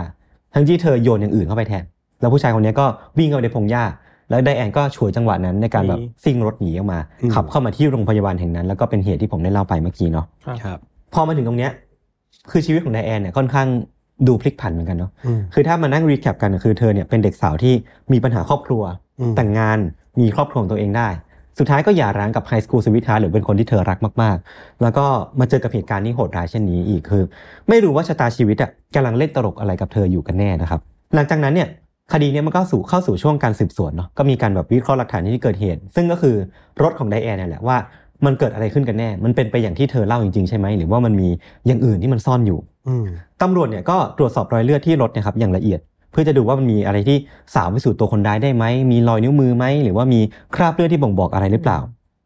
แต่ปรากฏว่าพวกเขาอ่ะกลับไม่เจอรอยเลือดที่ประตูฝั่งคนขับเลยหรือว่าทั้งขม่าวดินปืนเนี่ยมันก็ไม่มีติดอยู่ที่รถเลยซึ่งถ้าเป็นไปตามที่ไดแอนเล่าจริงอ่ะมันควรจะมีหนึ่งในสองอย่างที่ว่ามาเนี่ยมันควรจะมีเพราะว่าคนร้ายยิงจากข้างนอกมันจะมีคราบเลือดติดอยู่หรือเปล่าแล้วขม่าวดินปืนถ้ามันยิงจากข้างนอกจริงมันก็ควรจะมีติดอยู่ที่รถบ้างแต่ทั้งหมดเนี่ยไม่มีเลยซึ่งตำรวจก็สงสัยหนึ่งล็อกแล้วนะว่ามันเกิดอะไรขึ้นกันแน่ตัดภาพมาอีกทีครับที่โรงพยาบาลหลังวันเกิดเหตุเนี่ยไดแอนก็เข้ามาเยี่ยมลูกๆที่โรงพยาบาลตามปกติเนาะแต่คราวนี้เธอได้โทรเรียกอดีตเพื่อนร่วมงานคนหนึ่งของเธอมาด้วยเขาเนี่ยมีชื่อว่าโรเบิร์ตดิคเกอร์บ็อกเกอร์ซึ่งตำรวจแล้วก็คนที่โรงพยาบาลเนี่ยก็งงว่าอ้าวผู้ชายคนนี้คือใครไม่ใช่สามีเธอไม่ใช่แฟนหนุ่มเธอแล้วเขามาทำไมแล้วทำไมไดแอนเนี่ยถึงเรียกผู้ชายคนนี้มาแต่ก็เข้าใจได้ว่าไดแอนเนี่ยอาจจะเรียกเข้ามาเป็นกำลังใจเป็นคนที่เธอสนิทใจด้วยอาจจะต้องการเข้ามาในช่วงเวลาที่เธอยากลำบากเนาะแต่ปรากฏว่านิกเกิลบ็อกเกอร์เนี่ยกลับใช้โอกาสเนี่ยในการที่เขามาที่นี่มีตำรวจอยู่มีคนรู้เนี่ยเข้ามาคุยกับตำรวจว่าไดแอนเนี่ยกำลังวางแผนที่จะฆ่าภรรยาของเขาอยู่คือคนนี้เป็นปริศนาแล้วมาบอกว่าไดแอนกำลังฆ่าที่เป็นแม่เนี่ยกำลังวางแผนที่จะฆ่าภรรยาของเขาอยู่ดูมีตัวละครเพิ่มเติมเข้ามาแบบและที่ผ่านมาเนี่ยไดแอนเนี่ยสต็อกเขามาสักพักหนึ่งแล้วอันนี้คือเบาะแสใหม่ที่ตำรวจได้ยินมาและมันยังมีคอนฟลิกต์เกิดขึ้นอยู่แต่ค่อยๆประมวลผลไปแล้วกันนะครับมากไปกว่านั้นครับนิกเกิลบ็อกเกอร์แล้วก็อดีตสามีของไดแอนอย่างที่ชื่อว่าสตีฟเนี่ยก็ยืนยันตรงกันว่าไดแอนเนี่ยมีปืน.22ไว้ในครอบครองที่บ้านและพอตำรวจตามไปดูที่บ้านเนี่ยก็พบว่ามันมีกระสุนในบ้านของไดแอนที่มันเป็นกระสุนชนิดเดียวกันกับที่ใช้ในที่เกิดเหตุอันนี้คือเป็นอีกเบาะแสหนึ่งยังไม่จบครับจากเดิมที่ไดแอนเนี่ยเคยเล่าว่าเธอเนี่ยขับรถเร็วมากๆเข้ามาพุ่งเข้ามาที่แผนกฉุกเฉินของโรงพยาบาลแห่งนี้เพื่อรับการช่วยเหลือเนาะแต่ในวันนั้นเนี่ยมันมีพยานคนหนึ่งที่เห็นที่เกิดเหตุแล้วก็บอกว่าเอ้ยรถคันนี้มันก็ไม่ได้ขับเร็วอะไรนะมันเข้ามาแค่แบบ5ไมล์10ไมล์แบบขับมาช้าๆมากๆไม่ได้แบบรีบร้อนอะไรเลยซึ่งมันก็คอนทราสต์กันมันคอนฟลิกต์กันกับคำนี้ไดแอนเนี่ยบอกกับตำรวจซึ่งเราก็ไม่รู้ว่าสาเหตุที่ไดแอนต้องโกหกคืออะไรกันแน่แถมวันที่เกิดเหตุนะครับคนที่โรงพยาบาลเนี่ยก็ค่อยๆออกมาบอกเพิ่มว่าวันที่ไดแอนเข้ามาเนี่ยคือเธอดูใจเย็นมากๆคือเธอดูแบบไม่ได้ร้อนรนไม่ได้ตื่นเต้นไม่มีน้ำตาสักหยดที่ไหลออกมาจากตัวเธอเลยแล้วก็รู้สึกว่าเนี่ยมันไม่ใช่อาการอากัปกิริยาของคนที่เพิ่งประสบเหตุมาแต่อันนี้ก็ปัจเจกมากๆเราก็ไม่รู้ว่าแต่ละคนมีวิธีในการรับมือยังไงเนาะหลักฐานทั้งหมดเนี่ยมันก็ทำให้ตำรวจเนี่ยเริ่มสงสัยในตัวไดแอนแล้วก็เริ่มแบบเอาหลักฐานทั้งอย่างมารวมกันมาประมวลกันทำให้ไดแอนเนี่ยถูกควบคุมตัวเบื้องต้นก่อนในฐานะผู้ต้องสงสัยในคดีนี้เนาะจากการให้การที่มันดูไม่เป็นจริงจากหลักฐานหลายๆอย่างที่มันบ่งประกอบกันแล้วก็ถูกปรามาสในฐานะผู้ต้องสงสัยในคดีฆาตกรรมแล้วก็ทำร้ายร่างกายจนบาดเจ็บสาหัสของลูกๆตัวเองนี่แหละมันก็มีการกล่าวหาจากทางฝั่งอัยการแต่ทั้งนี้ทั้งนั้นเนี่ยมันก็ยังไม่ได้มีอะไรยืนยันทุกคนก็ต้องรอคำยืนยันจากพยานคนหนึ่งที่เห็นเหตุการณ์นี้ตั้งแต่ต้นจนจบคนนั้นเนี่ยก็คือลูกของไดแอนเองที่ตอนนี้มีคนหนึ่งที่น่าจะให้การได้คือคริสตี้ที่เป็นลูกคนโตอายุประมาณ7ขวบคือแต่ว่าตอนนี้คริสตี้เนี่ยบาดเจ็บสาหัสอยู่ก็จะมีอาการแบบมีการบกพร่องทางการพูดไม่สามารถพูดออกมาได้แต่มันก็จะมีคำหินมาอย่างเช่นว่าแบบเอ้ยคริสตี้จ๋าใครเป็นคนยิงหนูพอไดแอนบอกว่าเป็นแบบผู้ชายหัวหยิกหัวฟูๆมาถามลูกปรากฏว่าลูกก็บอกว่าไม่ใช่คนนี้นะตำรวจก็เลยแบบมั่นใจมากขึ้นว่าไม่น่าจะเป็นคำให้การที่ไดแอนบอกแต่ต้องเป็นใครสักคนเริ่มมีอะไรแปลกๆแล้วพอหลังจากเข้ารับการรักษาจนอาการดีขึ้นเริ่มพูดได้มากขึ้นเนี่ยคริสตี้ก็ออกมายืนยันในชั้นศาลครับว่าคนที่ก่อเหตุยิงพวกเธอทั้ง3คนอย่างโหดเหี้ยมที่หลังรถเนี่ยก็คือคุณแม่หรือก็คือไดแอนดาวซะเองคำนี้มันคือแบบตะปูตอกฝาลงไดแอนว่าเธอนี่แหละน่าจะเป็นคนที่ลงมือก่อเหตุเรื่องนี้จริงๆแล้วก็สุดท้ายเนี่ยไดแอนดาวก็ถูกศาลตัดสินให้ผิดจริงในทุกข้อหาแล้วก็ ถูกตัดสินให้ต้องจำคุกตลอดชีวิตในปี1984ในที่สุดนะครับครับอันนี้คือนับได้ว่าเป็นเหตุการณ์คดีพลิกที่แบบพลิกแบบสุดพีคคดีหนึ่งที่ผมเคยเล่าไปแล้วกันคือรู้สึกว่าจากเดิมที่เราเข้าใจว่าเธอเนี่ยมีชีวิตที่น่าสงสารนะแบบมีเกิดมาในครอบครัวที่ไม่สมประดีแล้วก็แบบมีปมมีการหย่าร้างแล้วก็ถูกใครสักคนหนึ่งเป็นคนแปลกหน้ามาก่อเหตุทำให้ลูกๆของเธอเนี่ยต้องพิการต้องบาดเจ็บสาหัสแล้วก็เธอเองก็ได้รับบาดเจ็บด้วยปรากฏคดีพลิกว่าเธอเนี่ยคือคนที่อยู่เบื้องหลังเรื่องทั้งหมดและแรงจูงใจแต่เพื่อให้เข้าใจว่าเธอก่อเหตุนี้ไปเพื่ออะไรเนี่ยหลังจากเนี้ยมันคือผมจะรีแคปชีวิตของเธอเนี่ยในแบบที่ผมเติมแฟกต์ที่ผมไม่ได้เล่าไปในตอนต้นแล้วกันเนาะอย่างที่บอกไปว่าไดแอนเนี่ยเกิดขึ้นมาในครอบครัวที่เข้มงวดก็จริงครับแต่ที่เธอบอกว่าเธอเนี่ยถูกคุณพ่อแท้ๆของเธอเนี่ยล่วงละเมิดทางเพศเนี่ยจริงๆมันมีคดีพลิกอีกอันนึงคือหลังจากนั้นเนี่ยเธอก็ออกมาบอกว่ามันอาจจะไม่ใช่เรื่องจริงเธอถอนคำกล่าวหาเนี่ยว่าพ่อของเธอล่วงละเมิดทางเพศคือมันอาจจะเป็นคำที่เธอแต่งขึ้นมาเพื่อให้ทำให้ชีวิตของเธอมันดูดราม่าขึ้นหรือว่าอะไรพวกนี้เนาะแล้วก็ส่วนตัวพ่อแม่ของไดแอนเองก็ยืนยันว่าพวกเขาไม่เคยทำสิ่งเหล่านี้แล้วไอ้ความเข้มงวดมันอาจจะมีจริงแต่ว่ามันไม่ได้หนักขนาดที่ไดแอนเนี่ยกล่าวอ้างไว้แล้วเธอเนี่ยเจอกับสตีฟที่เป็นสามีของเธอเนี่ยตอนที่อยู่ในมัธยมปลายแล้วก็ไปเข้าวิทยาลัยด้วยกันก่อนที่จะถูกไล่ออกมาแล้วก็กลับไปอยู่ที่บ้านพ่อแม่แล้วก็แต่งงานกับสตีฟเพื่อย้ายออกมาในชั้นศาลเนี่ยเธอยืนยันหรือว่าเธอบอกว่าการแต่งงานของเธอกับสตีฟเนี่ยมันไม่ใช่การแต่งงานด้วยความรักมันคือการแต่งงานเพื่อที่เธอจะได้ออกมาจากบ้านของพ่อแม่คือเธอใช้สตีฟการแต่งงานคราวนี้เป็นเครื่องมือในการออกมาจากบ้านเท่านั้นเองแล้วก็ทำให้มันมีแบบเรื่องราวมันมีความแบบไม่ลงรอยกันแล้วก็นำไปสู่การหย่าร้างในที่สุดคือในระหว่างที่คบกับสตีฟอะไดแอนก็มีเรื่องชู้สาวเยอะมากและสาเหตุที่หย่าร้างเนี่ยคือเป็นเรื่องเงินทองที่เธอก็ไม่สามารถหาเงินได้สตีฟก็อาจจะไม่ได้สามารถค้ำจุนครอบครัวได้แล้วก็มากกว่านั้นคือทั้งสองคนทะเลาะกันเพราะว่าลูกคนที่3หรือว่าแดนนี่เนี่ยคือสตีฟเนี่ยเข้าใจว่าน่าจะไม่ใช่ลูกของเขาเองแต่เป็นลูกของไดแอนกับชูที่เธอไปคบด้วยซึ่งมันก็มีหลักฐานบางอย่างอยู่ซึ่งผมก็ไม่แน่ใจว่าหลักฐานที่ว่านั้นคืออะไรแต่ว่ามันก็นำไปสู่การหย่าร้างในที่สุดหลังจากหย่าร้างเนี่ยไดแอนก็พยายามที่จะหางานนะซึ่งงานนึงที่เธอกำลังจะลองไปสมัครดูเนี่ยมันคือสิ่งที่เรียกว่า surrogate mother หรือว่าเป็นคุณแม่ที่รับตั้งครรภ์แทนซึ่งสมมติว่ามันเป็นแบบมีบางคนที่อยากมีลูกแต่ไม่อยากตั้งครรภ์หรือว่ามีภาวะที่ไม่สามารถตั้งครรภ์ได้เนี่ยก็จะมีคนอย่างอาชีพเนี้ยที่จะคอยรับตั้งครรภ์แทนแล้วก็เอาลูกมาเลี้ยงต่อภาษาไทยเรียกว่าแม่อุ้มบุญอะไรประมาณนั้นซึ่งไดแอนเนี่ยต้องการที่จะมีอาชีพนี้เพราะว่ามันจะได้รับเงินสนับสนุนจากรัฐเธอจะสามารถเลี้ยงชีพจากสิ่งนี้ได้แต่ปรากฏว่าการจะเป็นอาชีพนี้มันต้องมีการตรวจประวัติสุขภาพจิตก่อนซึ่งไดแอนเนี่ยไม่เคยผ่านเลยซึ่งมันก็แปลว่าเธอเนี่ยน่าจะมีปัญหาทางสุขภาพจิตบางอย่างซ่อนเอาไว้อยู่ลึกๆเนาะคำบอกเล่าจากทุกคนรอบตัวเนี่ยยืนยันว่าไดแอนเนี่ยเป็นคุณแม่ที่เลี้ยงลูกแย่มากไม่สนใจเลี้ยงลูกเลยแล้วก็ทิ้งลูกเนี่ยเอาไว้กับคุณยายปล่อยให้หิวโซแล้วก็มีการขู่มีการใช้ความรุนแรงใดๆมันมีอยู่ครั้งนึงที่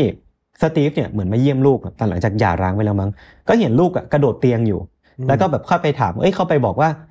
อย่าทำแบบนี้เลยลูกมันเสียงดังมันรบกวนคนอื่นปรากฏว่าลูกก็บอกว่าหนูจะตายไหมหนูจะถูกฆ่าไหมเพราะว่าคุณแม่มีปืนอยู่นะอะไรเงี้ยคือแบบมันจะเป็นคำพูดทำนองนี้ที่ทำให้เห็นถึงความแบบกดดันความกลัวไดแอนในครอบครัวแล้วมันก็สะท้อนอะไรหลายๆอย่างแล้วกันนะครับซึ่งก่อนที่ไดแอนจะถูกจับหรือว่าก่อนที่จะลงมือก่อเหตุเนี่ยเธอก็ทำงานอยู่ที่ไปรษณีย์ที่สหรัฐที่โอเรกอนแล้วก็ได้พบกับนิกเกอร์บักเกอร์ที่เป็นตัวละครลับที่เข้ามาในโรงพยาบาลตอนนั้นเนาะแล้วก็ได้คบหากันแบบลับๆทั้งที่นิกเกอร์บักเกอร์เนี่ยมีภรรยาอยู่แล้วหลังจากคนคบกันได้ลับๆสักพักเนี่ยฝ่ายชายก็บอกเลิกสาเหตุที่บอกเลิกเนี่ยคือว่าเขายอมรับไม่ได้เขาไม่อยากที่จะให้ตัวลูกๆของไดแอนเนี่ยมามีส่วนเกี่ยวข้องกับชีวิตของเขาซึ่งพอฟังแบบนี้มันก็ make sense นะมันคือการก็จบกันไปเลิกรากันไปต่างคนก็ต่าง move on แต่ไดแอนเนี่ยกลับตีความอีกแบบหนึ่งว่าการที่นิกเกิลบักเกอร์ไม่อยากมีลูกไม่อยากให้ลูกๆมาเกี่ยวข้องกับชีวิตของเธอแล้วก็เลยเลิกเนี่ยแปลว่าถ้าเธอไม่มีลูกเขาอาจจะยอมคบกับเธอก็ได้และสิ่งที่เธอทำจากสิ่งนี้คือการฆ่าลูกตัวเองเข้าใจมันก็เลยแบบบิดเบี้ยวไปหมดทุกอย่างคือแบบสำหรับผมคือใครจะไปคิดว่าคำพูดแค่นี้มันจะนำมาสู่การลงมือก่อเหตุที่โหดร้ายเช่นนี้ไม่มีใครคาดคิดเลยครับหลังจากนั้นเนี่ยหลังจากไดแอนถูกจับเนี่ยลูกๆของเธอก็มีผู้อุปการะไปเลี้ยงดูไปพวกเขาก็น่าสงสารนะที่สุดแล้วในคดีนี้อย่างที่บอกไปว่าแดนนี่ก็อัมพาตตั้งแต่3 ขวบคริสตี้เองก็มีปัญหาการพูดไปตลอดชีวิตเหตุการณ์เนี้ย มันก็น่าจะเป็นปมไปตลอดทั้งชีวิตและตอนที่ไดแอนเนี่ยอยู่ในชั้นศาลเธอก็กำลังตั้งครรภ์ลูกอีกคนอยู่ด้วยน่าจะกับนิกเกอร์บ็อกเกอร์และลูกของเธอที่ออกมาณตอนนั้นเนี่ยพอเธอโตขึ้นเนี่ยก็ถูกเชิญไปออกรายการกับโอปราห์วินฟรีแล้วก็พูดคุยกับเรื่องนี้แหละว่าเธอรู้สึกยังไงที่มีแม่เป็นไดแอนดาวหรือว่าอะไรพวกนี้นะครับคือเธอเนี่ยพยายามที่จะเคลียร์ปมเรื่องนี้ด้วยการส่งจดหมายไปคุยกับแม่ในชั้นในคุกปรากฏว่าสิ่งที่ไดแอนตอบกลับมามันโหดร้ายมากๆจนเธอรู้สึกว่าเธอไม่อยากจะข้องเกี่ยวกับคนผู้หญิงคนนี้อีกต่อไปแล้วแผลนี่คือปล่อยให้มันเป็นแผลอย่างนั้นดีกว่ามันไม่มีวันที่จะสมานได้เลยเพราะว่าไดแอนเนี่ยเหมือนจะมีปัญหาทางจิตที่แบบคุยด้วยไม่ได้จริงๆจริงๆเรื่องนี้มันจะมีดีเทลเยอะมากที่ผมแบบไม่ได้เล่าเนาะกลัวมันจะยาวไปเช่นแบบหลังจากถูกติดคุกประมาณ3ปี4ปีเนี่ยไดแอนก็แหกคุกออกมาได้ด้วยวิธีไหนไม่รู้ปีนรั้วออกมาแต่ก็ถูกจับกลับเข้าไปได้แล้วก็มันมีหลักฐานบางอย่างบอกว่าไดแอนเนี่ยน่าจะมีอาการทางจิตที่แบบเป็นนาร์ซิสซิสหรือว่าแบบว่าเป็นคนที่หลงตัวเองมีภาวะหลงตัวเองมากกว่าปกติหรือว่าเป็นคนที่คิดเข้าข้างตัวเองมีอะไรหลายอย่างที่คนอาจจะไม่เข้าใจเธอขนาดนั้นว่ามันเกิดอะไรขึ้นกันแน่เนาะแต่ถ้าใครอยากรู้ข้อมูลเกี่ยวกับคดีนี้มากขึ้นเนี่ยก็ไปดูหนังกันได้มันมีทำเป็นหนังด้วยแล้วก็มีเขียนเป็นหนังสือชื่อว่า Small Sacrifice ก็คือแบบการเสียสละเล็กน้อยซึ่งเป็นการตั้งชื่อหนังสือที่แบบ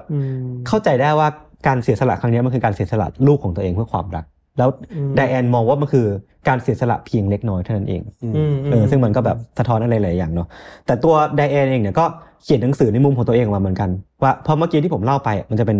มุมคนนอกนะเป็นแบบกระบวนการทางชั้นศาลกระบวนการทางกฎหมายหรือว่าคนนอกตัวแต่ว่าไดแอนเนี่ยก็มีเรื่องเล่าใน POV ของตัวเองออกมาเป็นหนังสือร่วมกับ Ghost Writer คนหนึ่งชื่อว่า Best Kept Secret หรือว่าแบบความลับที่ถูกเก็บซ่อนเอาไว้ก็ลองไปอ่านกันได้เพื่อที่จะได้รู้ข้อมูลเกี่ยวกับคดีนี้มากขึ้นครับประมาณนี้ครับเรื่องนี้หักมุมดีเนาะหักมุมหักมุมเราว่าอย่างอันนี้คือไม่เคยรู้เรื่องกันมาก่อนผมยังไม่เคยรู้เรื่องกันมาก่อนว่าใครจะเล่าอะไรครับอย่างสมมติว่าสิ่งหนึ่งที่น่าสนใจในคดียศคือสุขภาพจิตของคนเป็นแม่คือช่วงหลังก็มีคนพูดถึงเยอะเนาะการตั้งครรภ์ระหว่างตั้งครรภ์ไม่รู้สึกว่าการเลี้ยงดูลูกในขณะที่ตัวเองตั้งครรภ์คนเดียวมันส่งผลจิตใจยังไงหรือว่าเขาเรียกว่ามันมีภาวะซึมเศร้าหลังคลอดลูกด้วยและอะไรอีกต่างๆที่ความเป็นแม่มันหนักหนาต้องแบกรับอะไรแล้วไม่แน่ใจว่าไดแอนจะมีปัญหาจิตอยู่ก่อนแล้วหรือเปล่าปัญหาด้านสุขภาพจิตอ่ะทำให้นั่นแหละคนที่รับผลลัพธ์นี่คือลูกๆใช่ใช่ใช่ใช่จริงๆปัญหาสุขภาพจิตอ่ะถ้าจากข้อมูลที่ยศเล่ามาคือมันจะไม่มีเรื่องของการที่เธอพยายามจะเข้าไปบำบัดเลยเนาะสุขภาพจิตซึ่งเราก็ไม่รู้ว่าเธอได้รับหรือว่าไม่ได้รับแต่ว่าพี่แอมมองว่าจริงๆเรื่องสุขภาพจิตเนี่ยเราเล่ามาหลายร้อยคดีเนี่ยจะเห็นว่ามันเป็นมูลเหตุสำหรับหลายๆคดีเลยนะแล้วปัญหาสุขภาพจิตมันยากตรงที่ว่ามันมองไม่เห็นเด่นชัดใช่ป่ะแบบแผลเจ็บที่แขนหรือเราไอเราไปหาหมอแต่พอสุขภาพจิตข้างในเนี่ยบางทีคนที่เป็นอ่ะเขาไม่รู้ว่าเขาอ่ะกำลังประสบปัญหาสุขภาพจิตอยู่หรืออาจจะรู้แต่ว่าไม่อยากจะยอมรับว่าเราเป็นอาจจะด้วยบริบททางสังคมอะไรที่ยังมองว่าเฮ้ยแกโรคจิตหรือเปล่าแกเป็นบ้าหรือเปล่าอะไรเงี้ยคนก็จะมีภาพลักษณ์ที่มันไม่ถูกต้องอยู่ในสังคมซึ่งจริงๆแล้วสมมุติถ้าเราย้อนกลับไปที่ต้นเหตุของปัญหาของคดียศจริงๆมันอาจจะเป็นเรื่องของสุขภาพจิตจริงๆแล้วอย่างที่ทันว่าจริงๆพี่แอมก็คิดเหมือนกันเลยว่าถ้าเธอมีปัญหาสุขภาพจิตมาก่อนที่เธอเป็นคุณแม่อาจจะด้วยอะไรก็ตามแต่เนี่ยแล้วเธอได้รับการบำบัดที่ดีได้การรักษาที่ดีเห็นนี้ก็ได้ใช่มันเป็นการปิดทางหรือว่าที่ยศเล่าว่าตอนนี้เธอไปประเมินว่าอยากเป็นแม่อุ้มบุญแล้วเจ้าหน้าที่ไม่ผ่านอ่ะเราไม่แน่ใจว่ามีการแนะนำว่าเฮ้ยคิดว่ามีไปรักษาแต่เธอไม่ได้ไปใช่เธอไม่ได้ไปหรือว่าถ้ารู้สึกว่าจริงๆก็มีผู้ป่วยสุขภาพจิตหลายคนนะครับที่รู้สึกว่าตัวเองยังเอาอยู่กับตัวเองอ่ะแต่แบบแต่ในอีกทางนึงหน่วยงานมันควรจะเอื้อมือไปช่วยเหลือเขาในเชิงแอคทีฟมากขึ้นไหมอะไรอย่างเงี้ยก็น่าสนใจครับครับโอเคหักมุมเศร้า2เรื่องเลยจริงแล้วของพี่ยังไงเนี่ยก็ไม่หักมุมแต่ว่าสปอยหรือเปล่าแต่เศร้าเหมือนกันครับมาไปมั้ยมาปิดท้ายครับโอเคครับก็หลังจากที่พี่แฮมหยดเล่าแล้วก็ดูสะเทือนใจอันนี้ก็สะเทือนใจประมาณนึงเหมือนกันแต่อาจจะคนละอะไรเนี่ยคนละความรู้สึกอะไรอย่างเงี้ยครับคือเรื่องราวที่ผมเตรียมมาวันนี้ครับก็เกิดขึ้นที่อเมริกาในปี2007ถึง2009เป็นช่วงประมาณ3ปีเนาะมันเกิดขึ้นที่เมืองคลีฟแลนด์ในรัฐโอไฮโออเมริกาครับ มันมีย่านนึงในคิวแฟลกชื่อว่า Imperial Avenue มันเป็นแยกนึกว่าให้มันเป็นแยกใหญ่ๆอะไรอย่างเงี้ยแล้วก็มีบ้านคนอยู่มีร้านขายของชำมีร้านอาหารแต่ว่ามันไม่ได้เป็นย่านที่คึกคักมากอารมณ์ชานเมืองอเมริกาอะไรเงี้ยแล้วก็ย่านนี้ครับจริงๆมันเป็นย่านที่ตำรวจชอบเพ่งเล็งเป็นพิเศษว่ามันชอบมีคดีอาชญากรรมเกิดขึ้นมีโฮมเลสมีคนชอบเสพติดแอลกอฮอล์ไปรวมตัวการเสพติดยาเสพติดไปรวมตัวกันเป็นย่านสีแดงย่านสีแดงที่ถ้าคนนอกเข้าไปจะต้องระวังตัวเป็นพิเศษแบบนั้นเนาะมันมีเรื่องราวแปลกๆเกิดขึ้นในประมาณปี2007ครับพี่แฮมโดดคือว่ามันมีชาวบ้านในละแวก Imperial Avenue เนี่ยนึกว่ามันเป็นแยกเนาะแล้วมีหัวมุมของแยกเนี่ยมันมีร้านไส้กรอกร้านนึงซึ่งก็ทำมาขายตามปกติแหละแต่ว่าอยู่ๆมาช่วงนึงเนี่ยครับชาวบ้านในละแวกนั้นเริ่มได้กลิ่นเหม็นเน่าที่แยกนั้นรุนแรงมากอ่ะคือถ้าใครเดินผ่านแยกเนี่ยจะต้องปิดจมูกจะต้องรีบเดินจะรู้สึกว่ามันมีกลิ่นเหมือนแบบอาหารเน่าเปื่อยหรือมีอะไรเสียชีวิตสัตว์เสียชีวิตอะไรเงี้ยครับชาวบ้านก็เลยไปเรียกร้องให้เจ้าหน้าที่ด้านสาธารณสุขของเมืองเนี่ยค่อยมาดูแลหน่อยเอ้ยคุณมาดมๆให้หน่อยว่าทำอะไรได้บ้างมันไม่ถูกสุขอนามัยนะใช่ซึ่งก็ไม่รู้เหมือนกันนะครับว่าพอเจ้าหน้าที่มาเนี่ยเขาก็รู้สึกว่าไอ้ที่มาของกลิ่นเนี่ยน่าจะมาจากไอ้ร้านไส้กรอกนี่แหละคือมันตั้งเด่นอะแล้วมันคิดว่ามันมีป้ายว่า sausage shop ครับแล้วชาวบ้านก็เริ่มคุยกันว่าหรือว่าในร้านแห่งนี้มันจะมีการเอาอาหารที่เน่าเปื่อยทิ้งไว้แล้วไม่ยอมไปทิ้งตามสุขลักษณะหรือบางคนก็ตีความไปแบบไกลเลยว่าหรือว่าเขาเอาสัตว์มาฆ่าที่นี่แล้วมาปรุงเป็นไส้กรอกมาเป็นแฮมให้คนกินอะไรเงี้ยครับเจ้าที่ก็เลยพูดคุยกับเจ้าของร้านนะครับว่าโอเคทุกคนเนี่ยมาร้องเรียนนะว่าคุณน่ะทำส่งกลิ่นเหม็นเน่าให้กับแยกนี้มากๆคุณช่วยทำความสะอาดร้านให้หน่อยเจ้าของร้านก็ทุ่มเงินไปประมาณเกือบ 2,000 ดอลลาร์คือหลายแสนบาทอะไรเงี้ยเพื่อบริคลินนิ่งร้านตัวเองครับมีการทำความสะอาดพื้นทำความสะอาดพวกจานชามระบบระบายอากาศหมดเลยเนาะถึงอย่างนั้นนะครับถึงแม้จะบริคลินนิ่งไปอ่ะปรากฏว่ากลิ่นไม่ได้หายไปชาวบ้านก็อ้าวทำยังไงดีก็โทรหาเจ้าหน้าที่ใหม่เจ้าหน้าที่ก็มาดูแล้วเนี่ยผมบอกแล้วว่าเจ้าของร้านเขาทำความสะอาดแล้วเจ้าหน้าที่ก็ไม่รู้แก้ไขยังไงก็คือไม่แก้ก็ไปเลยก็คือแบบไม่รู้ทำอะไรได้ทำอะไรไม่ได้แล้วไม่อยู่ละอย่างนี้ครับชาวบ้านแยกนั้นก็ต้องทนสูดดมกลิ่นเหม็นเน่าจากแยกนี้มาตลอดเวลาครับบางคนก็คุ้นชินไปแล้วคือเข้าใจว่าคนที่อยู่แยกนั้นน่ะก็ชินแล้วแหละคือเวลาเราได้กลิ่นเหม็นน่ะก็ชินกลิ่นแต่ว่าคนที่ต้องเดินผ่านแยกขับรถผ่านแยกก็ต้องรีบเดินให้เร็วที่สุดเพื่อหนีกลิ่นนี้ไปให้ได้เนาะขณะที่กลิ่นมันไม่ได้หายไปครับพี่แฮมยนต์มิหนำซ้ำมันแรงขึ้นทุกวันอ่ะแปลว่าผิดจุดแล้วหรือเปล่าไม่ใช่อาจจะไม่ใช่ร้านไส้กรอกหรือเปล่าใช่แล้วเจ้าของร้านไส้กรอกที่ทำกิจการได้ดีมาตลอดเนี่ยลูกค้าก็เริ่มหายไปทีละคน2คนเพราะว่าเข้ามาร้านแล้วมันไม่ไหวอ่ะมันไม่ได้อะไรกลับไปอะไรเงี้ยครับเวลาก็ผ่านมาถึงปี2009ประมาณ2ปีอย่าคิดดูดิอยู่กับกลิ่นนี้ประมาณ2ปีครับตำรวจท้องถิ่นก็ตัดไม้ภาพเหมือนตำรวจท้องถิ่นในคลีฟแลนด์ในแยกนั้นนะครับก็ได้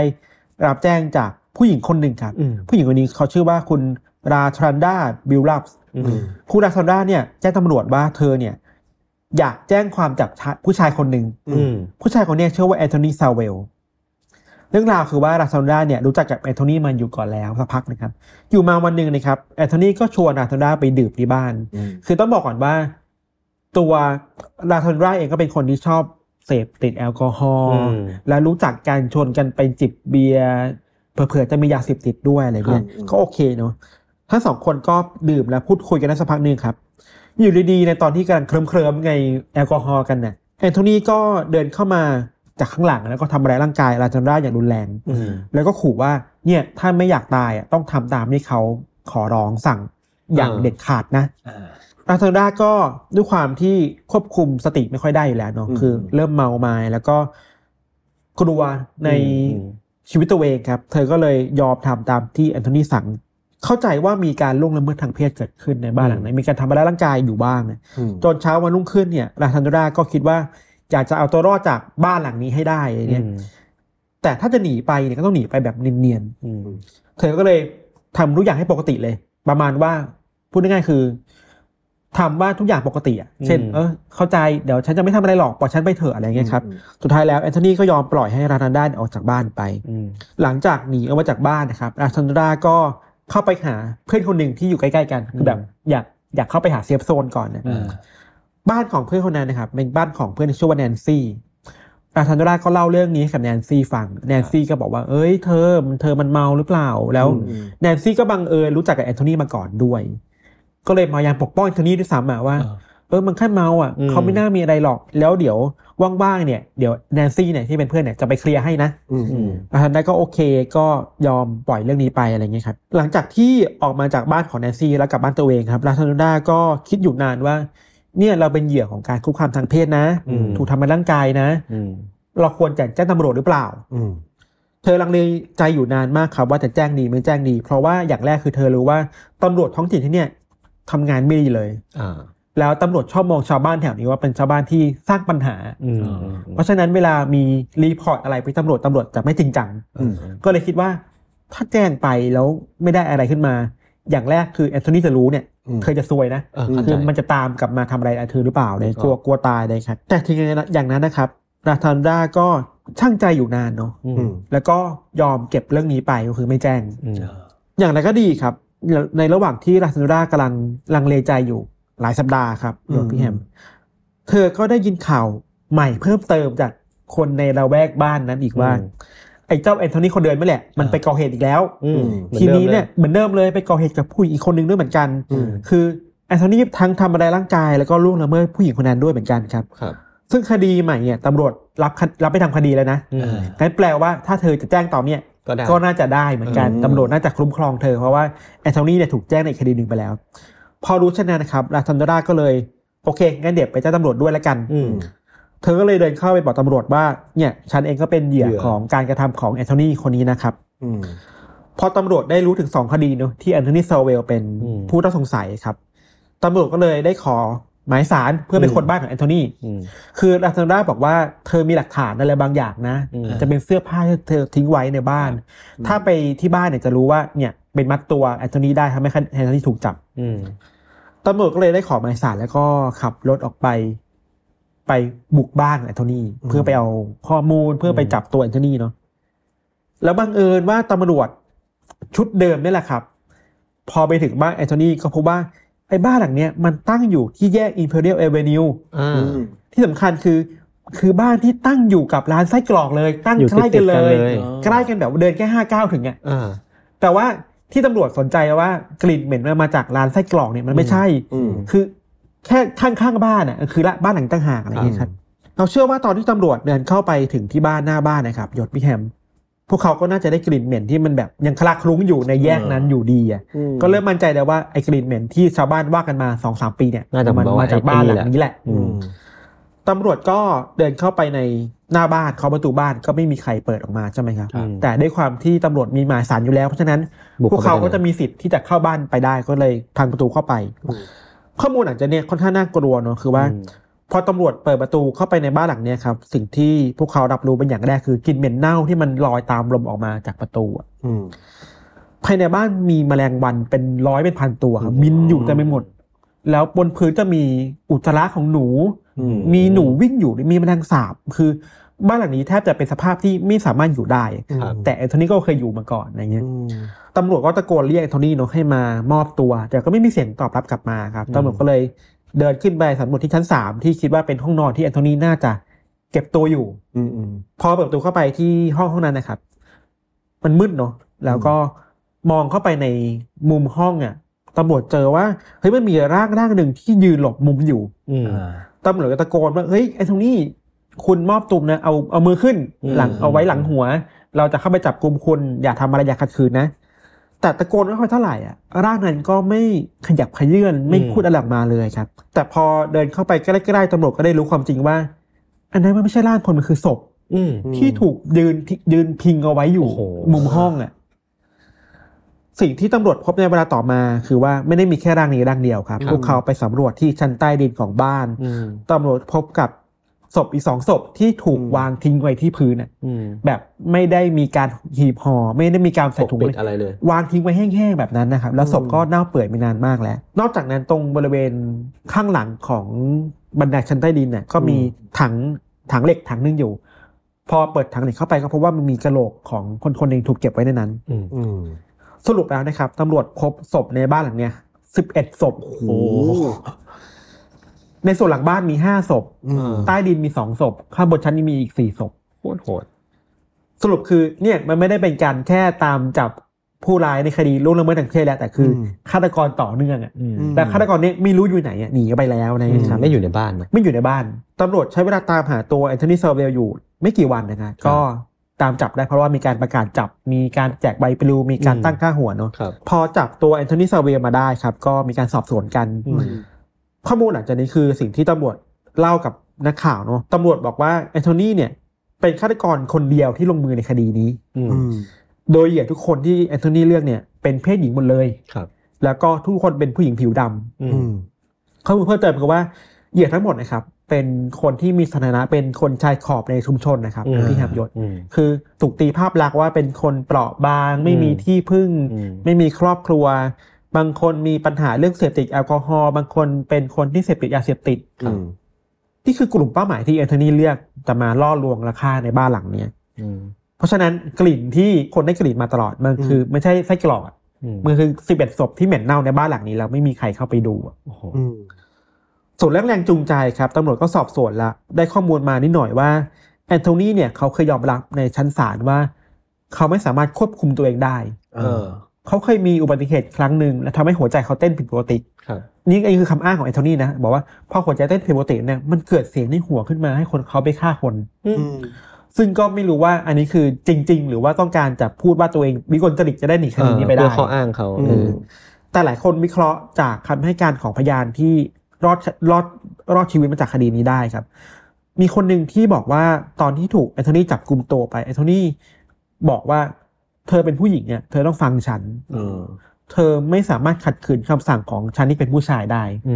ผู้หญิงเกิดมาเพื่อทำตามคำสั่งของผู้ชายเท่านั้นเป็นความคิดที่อันตรายเพราะฉะนั้นก็เป็นความคิดที่น่าจะเกลียดชังผู้หญิงอยู่ในตัวเองอยู่ด้วยอะไรเงี้ยครับตำรวจก็สอบหาข้อมูลเพิ่มเติมนะครับแล้วก็ได้พบกับเหยื่อที่มีชีวิตรอดจากคดีนี้เพิ่มเติมอยู่ 2-3 คนครับแล้วก็มีการเปิดเผยถึงเรื่องราวที่เห็นถึงต้นตอของปัญหาทั้งหมดนี้เกิดขึ้นมาหลังจากนี้จะพูดถึงความผูกพันของคดีนี้เยอะมากครับพี่หามยศอย่างอันแรกเนี่ยเราขอเล่ากลับไปก่อนว่ามีผู้หญิงคนหนึ่งชื่อว่าคุณวาเนซ่าเกย์ครับเธอเป็นผู้รอดชีวิตจากการถูกแอนโทนีคุกคามแล้วก็ล่วงละเมิดทางเพศคุณวาเนซ่าเล่าว่าเธอเนี่ยก็ถูกแอนโทนีหลอกเข้าไปพูดคุยไปดื่มแอลกอฮอล์กันในบ้านแหละในตอนที่เผลอเนี่ยแอนโทนีก็ล่วงละเมิดทางเพศเธอคุกคามทางเพศเธอแต่เธอก็หนีออกมาได้นะครับหลังจากที่คุณมาเนซ่าหนีออกมาจากบ้านหลังนั้นได้เนี่ยเธอก็รู้อยู่เต็มอกครับว่าอยากจะแจ้งตำรวจแต่ตำรวจก็ไม่รู้ว่าจะช่วยเหลือเธอแค่ไหนคือภาพลักษณ์ตำรวจในท้องถิ่นนี้มันไม่ดีเลยนะครับถึงอย่างนั้นนะครับคุณมาเนซ่าก็รวบรวมความกล้ากลับไปที่บ้านแล้วก็โทรหาตำรวจเราลืมเล่าไปว่าในระหว่างที่เธอกำลังเดินกลับบ้านนะครับสภาพของเธอคือใบหน้าคือบวมเพราะโดนต่อยมีเลือดออกแต่ชาวบ้านละแวกนั้นน่ะแทนที่มองเห็นเธอจะช่วยมันหัวเราะเธอคือแบบนี่ไงไปโดนอะไรมาคือมันเหมือนกับภาพปัญหานี้มันเป็นปัญหาที่เกิดขึ้นในย่านนี้เป็นปกติอยู่แล้วอะทุกคนเคยเจอกับปัญหาครับแล้วก็พอกลับบ้านมาก็กลับมาด้วยความกลัวเนาะว่าถ้าพูดอะไรออกไปไอ้ที่จะตามมาฆ่าเธอที่บ้านหรือเปล่าแต่ก็รู้ลมความกล้าอย่างที่เราบอกโทรแจ้งตำรวจได้ปัญหาเกิดขึ้น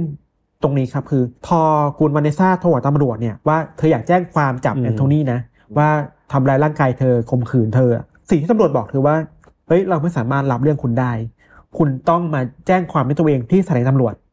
แปลว่าวาเนซ่าต้องออกจากบ้านทั้งนี้วาเนซ่ามีความกลัวฆาตกรอยู่ในใจอ่ะแล้วออกไปก็โดนล้อโดนใช่คือมันไม่มีความเข้าใจในจิตใจของวาเนซ่านะตอนนั้นเลยอ่ะครับอะไรไม่ได้ฟังก็ยิ่งโกรธนะคือเหยื่อในคดีล่วงละเมิดทางเพศทุกคนกลัวไปหมดอ่ะคือมันไม่สามารถไว้ใจผู้คนที่แบบเป็นคนแปลกหน้าได้อะไรอย่างนี้เนาะอันนี้คือกรณีแรกครับที่เห็นความไม่เข้าใจตำรวจต่อเหยื่อกรณีที่สองเนี่ยเข้ามาจากผู้รอดชีวิตอีกคนหนึ่งเหมือนกันครับพี่แฮมยศเคสนี้เกิดขึ้นในช่วงต้นเดือนธันวาคมปี 2009 มีผู้หญิงคนหนึ่งที่ไม่เปิดเผยชื่อนะครับเธอถูกแอนโทนีทำร้ายร่างกายแล้วก็พยายามข่มขืนเธอภายในบ้านหลังนั้นครับสิ่งที่เธอทำเธอวิ่งหนีออกมาได้วิ่งหนีออกมาที่ร้านค้าร้านอาหารข้างๆบ้านน่ะตะโกนว่าขอความช่วยเหลือหน่อยเธอถูกทำร้ายและกำลังจะถูกข่มขืนนะ แอนโทนีวิ่งตามมาที่บ้านหลังนั้นนะแล้วก็ตะโกนด่าผู้หญิงแล้วก็บอกกับทุกคนว่าเฮ้ยอย่าไปเชื่อเธอคนเนี้ยขโมยเงินเขานี่คือการทะเลาะกันของการขโมยเงินกันละกันคดีเนี้ยเคสเนี้ยมีการเรียกตำรวจมาที่หน้างานด้วยนะครับตำรวจขับรถมาสิ่งที่ตำรวจทำคือแทนที่จะฟังผู้หญิงอ่ะแต่ตำรวจจับทั้งคู่เข้าคุกเพราะตำรวจบอกว่าไม่มีข้อมูลเพียงพอว่าใครเป็นคนร้ายที่แท้จริงเพราะฉะนั้นจับทั้งคู่ไปเลยสารฐานแบบก่อความวุ่นวายอะไรใดๆแบบนั้นน่ะคืออ่ะก็ไม่มีข้อมูลไงผู้หญิงกล่าวหาผู้ชายผู้ชายกล่าวหาผู้หญิงถ้างั้นหาคนผิดไม่ได้ก็ผิดทั้งคู่อ่ะทั้งสองคนถูกจำคุกอยู่ไม่กี่วันเข้าใจว่ามันเป็นคดีแบบเล็กๆน้อยๆที่ตำรวจตั้งข้อหาเนาะแล้วก็ปล่อยทั้งสองคนไปเชื่อไหมครับว่าการปล่อยตัวแอนโทนี่ในช่วงเดือนธันวาคมปีนั้นน่ะทำให้แอนโทนี่ออกไปฆ่าคนได้อีกประมาณ 4-5 คนเลยอันนี้คือเคสที่2นะยังมีในระหว่างที่แอนโทนี่ถูกจับไปแล้วและตำรวจและอัยการกำลังรวบรวมข้อมูลในการทำคดีให้มันหนักแน่นมากขึ้นนะครับพวกเขาก็ต้องหาหลักฐานต่างๆเนาะที่มามัดตัวแอนโทนี่ให้ได้ตำรวจเราไปพบว่ามีเหยื่อรายหนึ่งที่เคยถูกแอนโทนี่ข่มขืนนะครับในช่วงเดือนเมษายนปี 2009เหยื่อรายนั้นก็รอดมาได้เหมือนกันหลังจากที่เธอถูกข่มขืนนะครับเวลาแล้วก็เธอไปรักษาตัวที่โรงพยาบาลนะที่โรงพยาบาลมีการใช้เขาเรียกว่าเรฟคิดอ่ะแต่การเก็บข้อมูลหลักฐานเก็บ DNA ว่าคนที่ทำร้ายข่มขืนเธอคือใครอะไรเงี้ย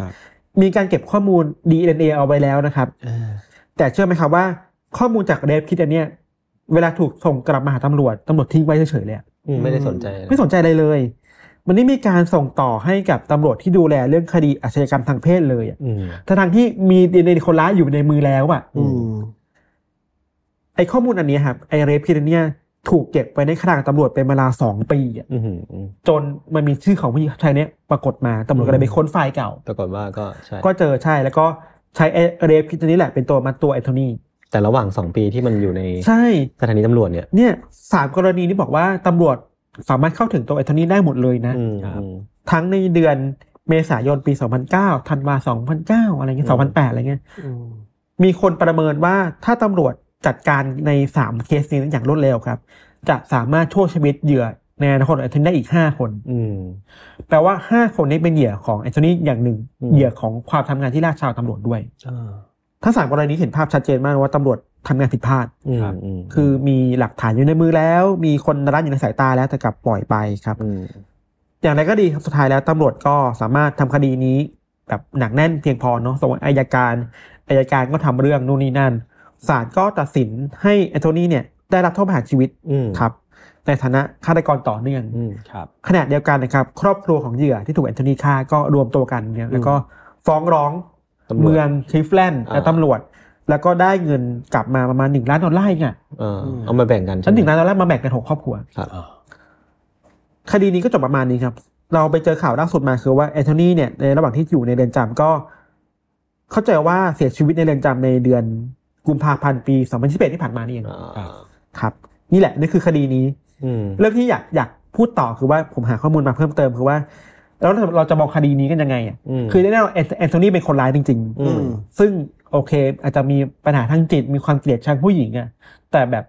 ตำรวจมีข้อมูลอยู่ในมือแล้วแล้วปล่อยให้มีคนตายอีก5คนเพราะตัวเองไม่รอบคอบเพียงพอก็เป็นคำถามใหญ่ที่ทำให้สังคมในอเมริกาและคลิฟแลนด์ตอนนั้นนะครับตั้งคำถามกับตำรวจเยอะมากอะไรเงี้ยมันทำให้เรารู้สึกไม่ปลอดภัยเนาะใช่ใช่ทุกคนไม่ได้รับการคุ้มครองเท่าที่ควรจะเป็นใช่ใช่เท่าที่ไปอ่านมาข้อมูลมันจากมันมีสื่อในอเมริกาหลายสื่อนะครับที่พยายามตีข่าวเรื่องนี้ครับมีนิวยอร์กไทม์มีเพลนดิวเลอร์เป็นสื่อท้องถิ่นชื่อดังของคลิฟแลนด์มีไวส์นิวอะไรเงี้ยทุกคนตั้งคำถามเหมือนกันหมดเลยว่าคดีเนี่ยนอกจากตัวปัญหาของฆาตกรแล้วเนี่ยสิ่งที่มึงทำพลาดคือการละเลยปัญหาเชิงระบบอ่ะ system issue อ่ะคือคลิฟแลนด์เนี่ยครับผมไปหาข้อมูลเพิ่มเติมมาคือมีไวส์นิวรายงานว่าพี่แหม่มโยชใช่ไหมว่าตำรวจที่ดูแลเซ็กครามของคลิฟแลนด์เนี่ยทั้งเมืองอ่ะมีแค่13คนโอ้โหน้อยมากและคดีที่เข้ามาในตำรวจเนี่ยมี937คดีอ่ะ13คนดูแล900กว่าคดีไม่ได้อ่ะเพราะฉะนั้นทำให้คดีมันหล่นหายไปแบบคดีของแอนโทนีอ่ะนอกจากนี้ครับยังมีข้อมูลที่น่ากลัวเช่นถึงแม้เหยื่อหลายคนจะถูกข่มขืนแล้วมาแจ้งความแล้วแล้วมีการเก็บเรฟคิดแล้วครับไอ้ข้อมูลเรื่อง DNA ของคนร้ายเนาะแต่ในคลังของเจ้าหน้าที่เนี่ย มีเรฟคิดที่ไม่ถูกตรวจสอบเลยอ่ะกว่า 4,000 ชุดอ่ะแปลว่าจะมีคนเนี่ยแอนโทนีอีกเกือบ 4,000 คนหรือเปล่าอ่ะที่เราก็ไม่รู้ว่าเขาลอยนวลอยู่แล้วหายไปไหนเพราะตำรวจไม่มีกำลังเพียงพอในการไปหาข้อมูลเหล่านั้นมาจับได้อะไรเงี้ย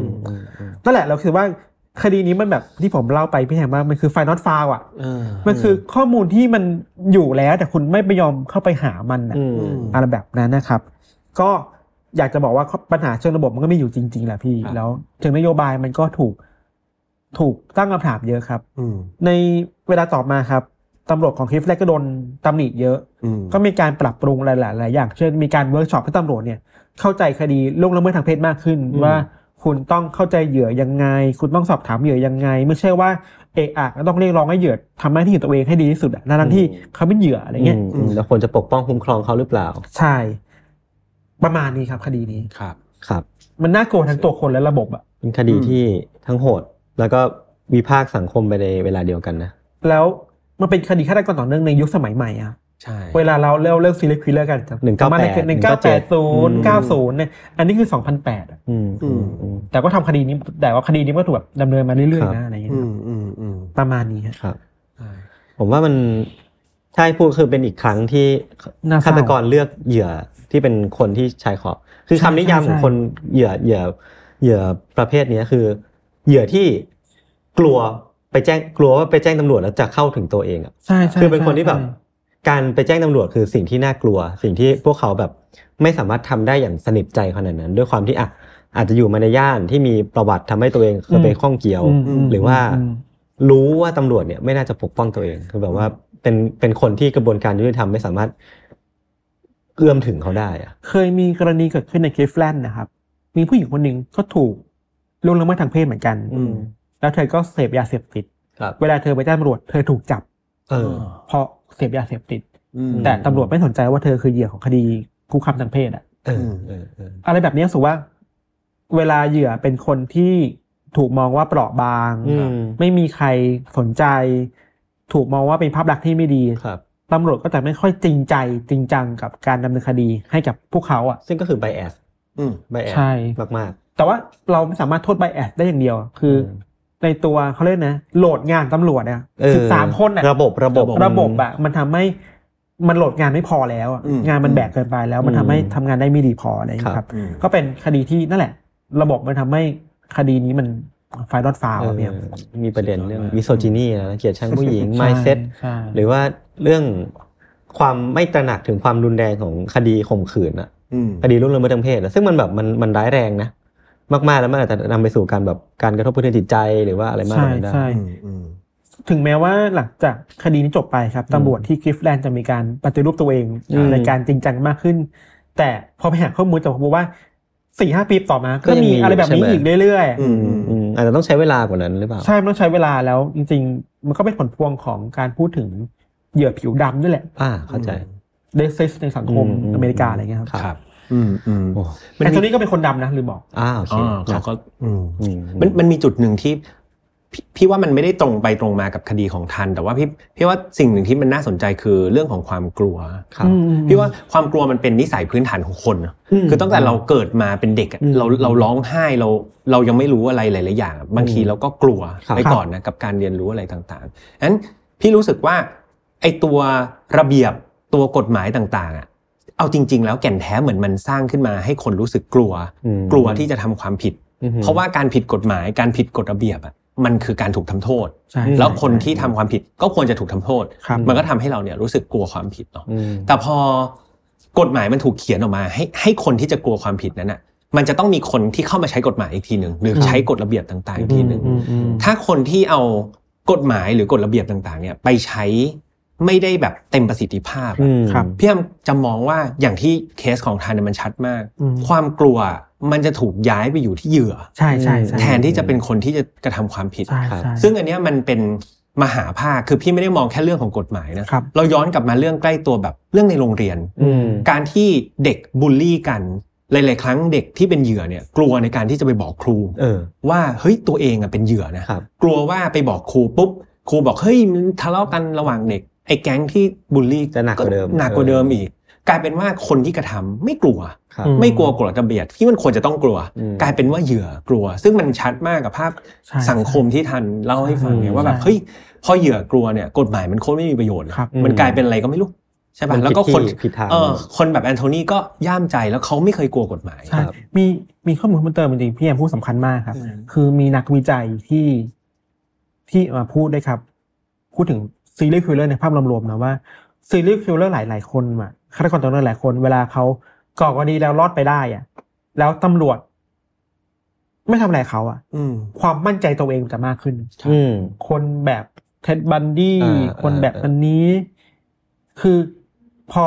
เคยผ่านตำรวจมาได้แล้วรู้ว่าเอ้ยฉันทำอย่างนี้แล้วไม่โดนตำรวจจับอ่ะไอความมั่นใจตัวเองอ่ะความกลัวต่อการทำผิดกฎหมายมันน้อยลงครับมันจะมีความย่ามใจครับมันมีความย่ามใจนะไม่ก่อเหตุไปเรื่อยๆอ่ะอันนี้แหละคือสิ่งที่ต้องมา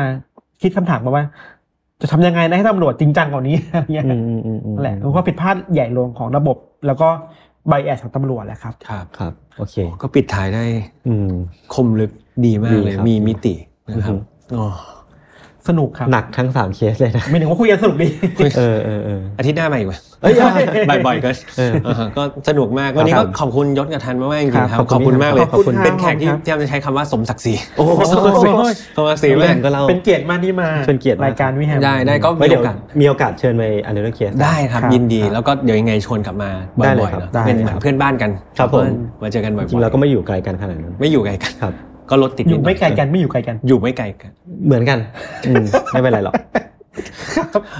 มีอะไรอยากจะฝากผลงานไหมครับก็ฝากรายการ Untitled Case ครับอ้อมองกล้องเผื่อใครยังไม่เคยฟังก็ลองตามไปฟังได้นะครับช่อง Salmon Podcast ครับก็จะเป็นรายการที่เล่าเรื่อง True Crime มีแบบเรื่องสัตว์ประหลาดมีเรื่องทฤษฎีสมคบคิดมีหลายๆช่องแล้วก็มีรายการคุยกันเองคุยอัปเดตข่าวก็ชื่อ Trace Talk นะครับแล้วก็มีหนังสือที่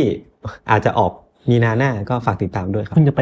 รับปากก็เขียนไม่ทันกลัวอยู่เหมือนกันแต่ว่าฝากติดตามด้วยนะครับแล้วก็ถ้าชอบการเล่าเรื่องแบบนี้ก็ตามไปฟังได้ครับครับทันไม่มีหรอหรือยศพูดดีหรอพูดหน้าที่เขาฮะอ๋อหน้าที่เราแบ่งหน้าที่กันคนนี้เขาจะไม่ค่อยพูดอะไรขายของรับบทเป็นแอมบาสเดอร์โอเคยังไงก็ขอบคุณมากจริงๆขอบคุณพี่แฮมครับขอบคุณมากที่รับฟังครับโอเคสำหรับ File Not Found ครับเราเจอกันแบบนี้ได้ทุกวันอังคารนะครับทางช่องMission to Pluto ไม่ว่าจะเป็น YouTube Spotify SoundCloud Podbean Apple Podcast นะครับใครที่อยากจะไปเม้ามอยไปคุยกันต่อก็เข้าไปใน File Not Found Family ได้ครับก็เป็นกลุ่มลับของพวกเราแล้วก็ Untitled Case ก็มีกลุ่มเหมือนกันใช่มั้ยมีกลุ่มฝากกลุ่มมั้ย Untitled Club by Untitled Case ครับอยู่ใน Facebook ครับผมใช่ก็ถ้าจะด่า Untitled ก็มาด่าในกลุ่ม File Not Found ที่ด่า Untitled ก็ไปด่าในกลุ่ม Untitled แต่ทิศทางที่ดีเราอย่าด่ากันใช่ถูกต้องครับเราอยู่กันแบบสงบสุขดีกว่าเล่นครับแซวเล่นโอเคก็รักๆกันไว้นะครับไว้เจอกันโอกาสหน้าสำหรับ File Not Found เอพิโซดที่เป็นสเปเชียลแบบนี้ครั้งหน้าอาจจะมีแขกคนต่อไปตามมาอีกนะครับเพื่อนๆชอบไม่ชอบยังไงก็พิมพ์คอมเมนต์กันไว้นะครับยังไงฝากทั้ง File Not Found แล้วก็ Untitled Case ไว้ในดวงใจด้วยไว้เจอกันใหม่โอกาสหน้าครับสวัสดีครับสวัสดีครับสวัสดีครับสวัสดีครับสวัสดีครับ Mission to Pluto Podcast Let's get out of your orbit พบกับเรื่องราวที่คุณอาจจะหาไม่เจอแต่เราเจอใน File Not Found Podcast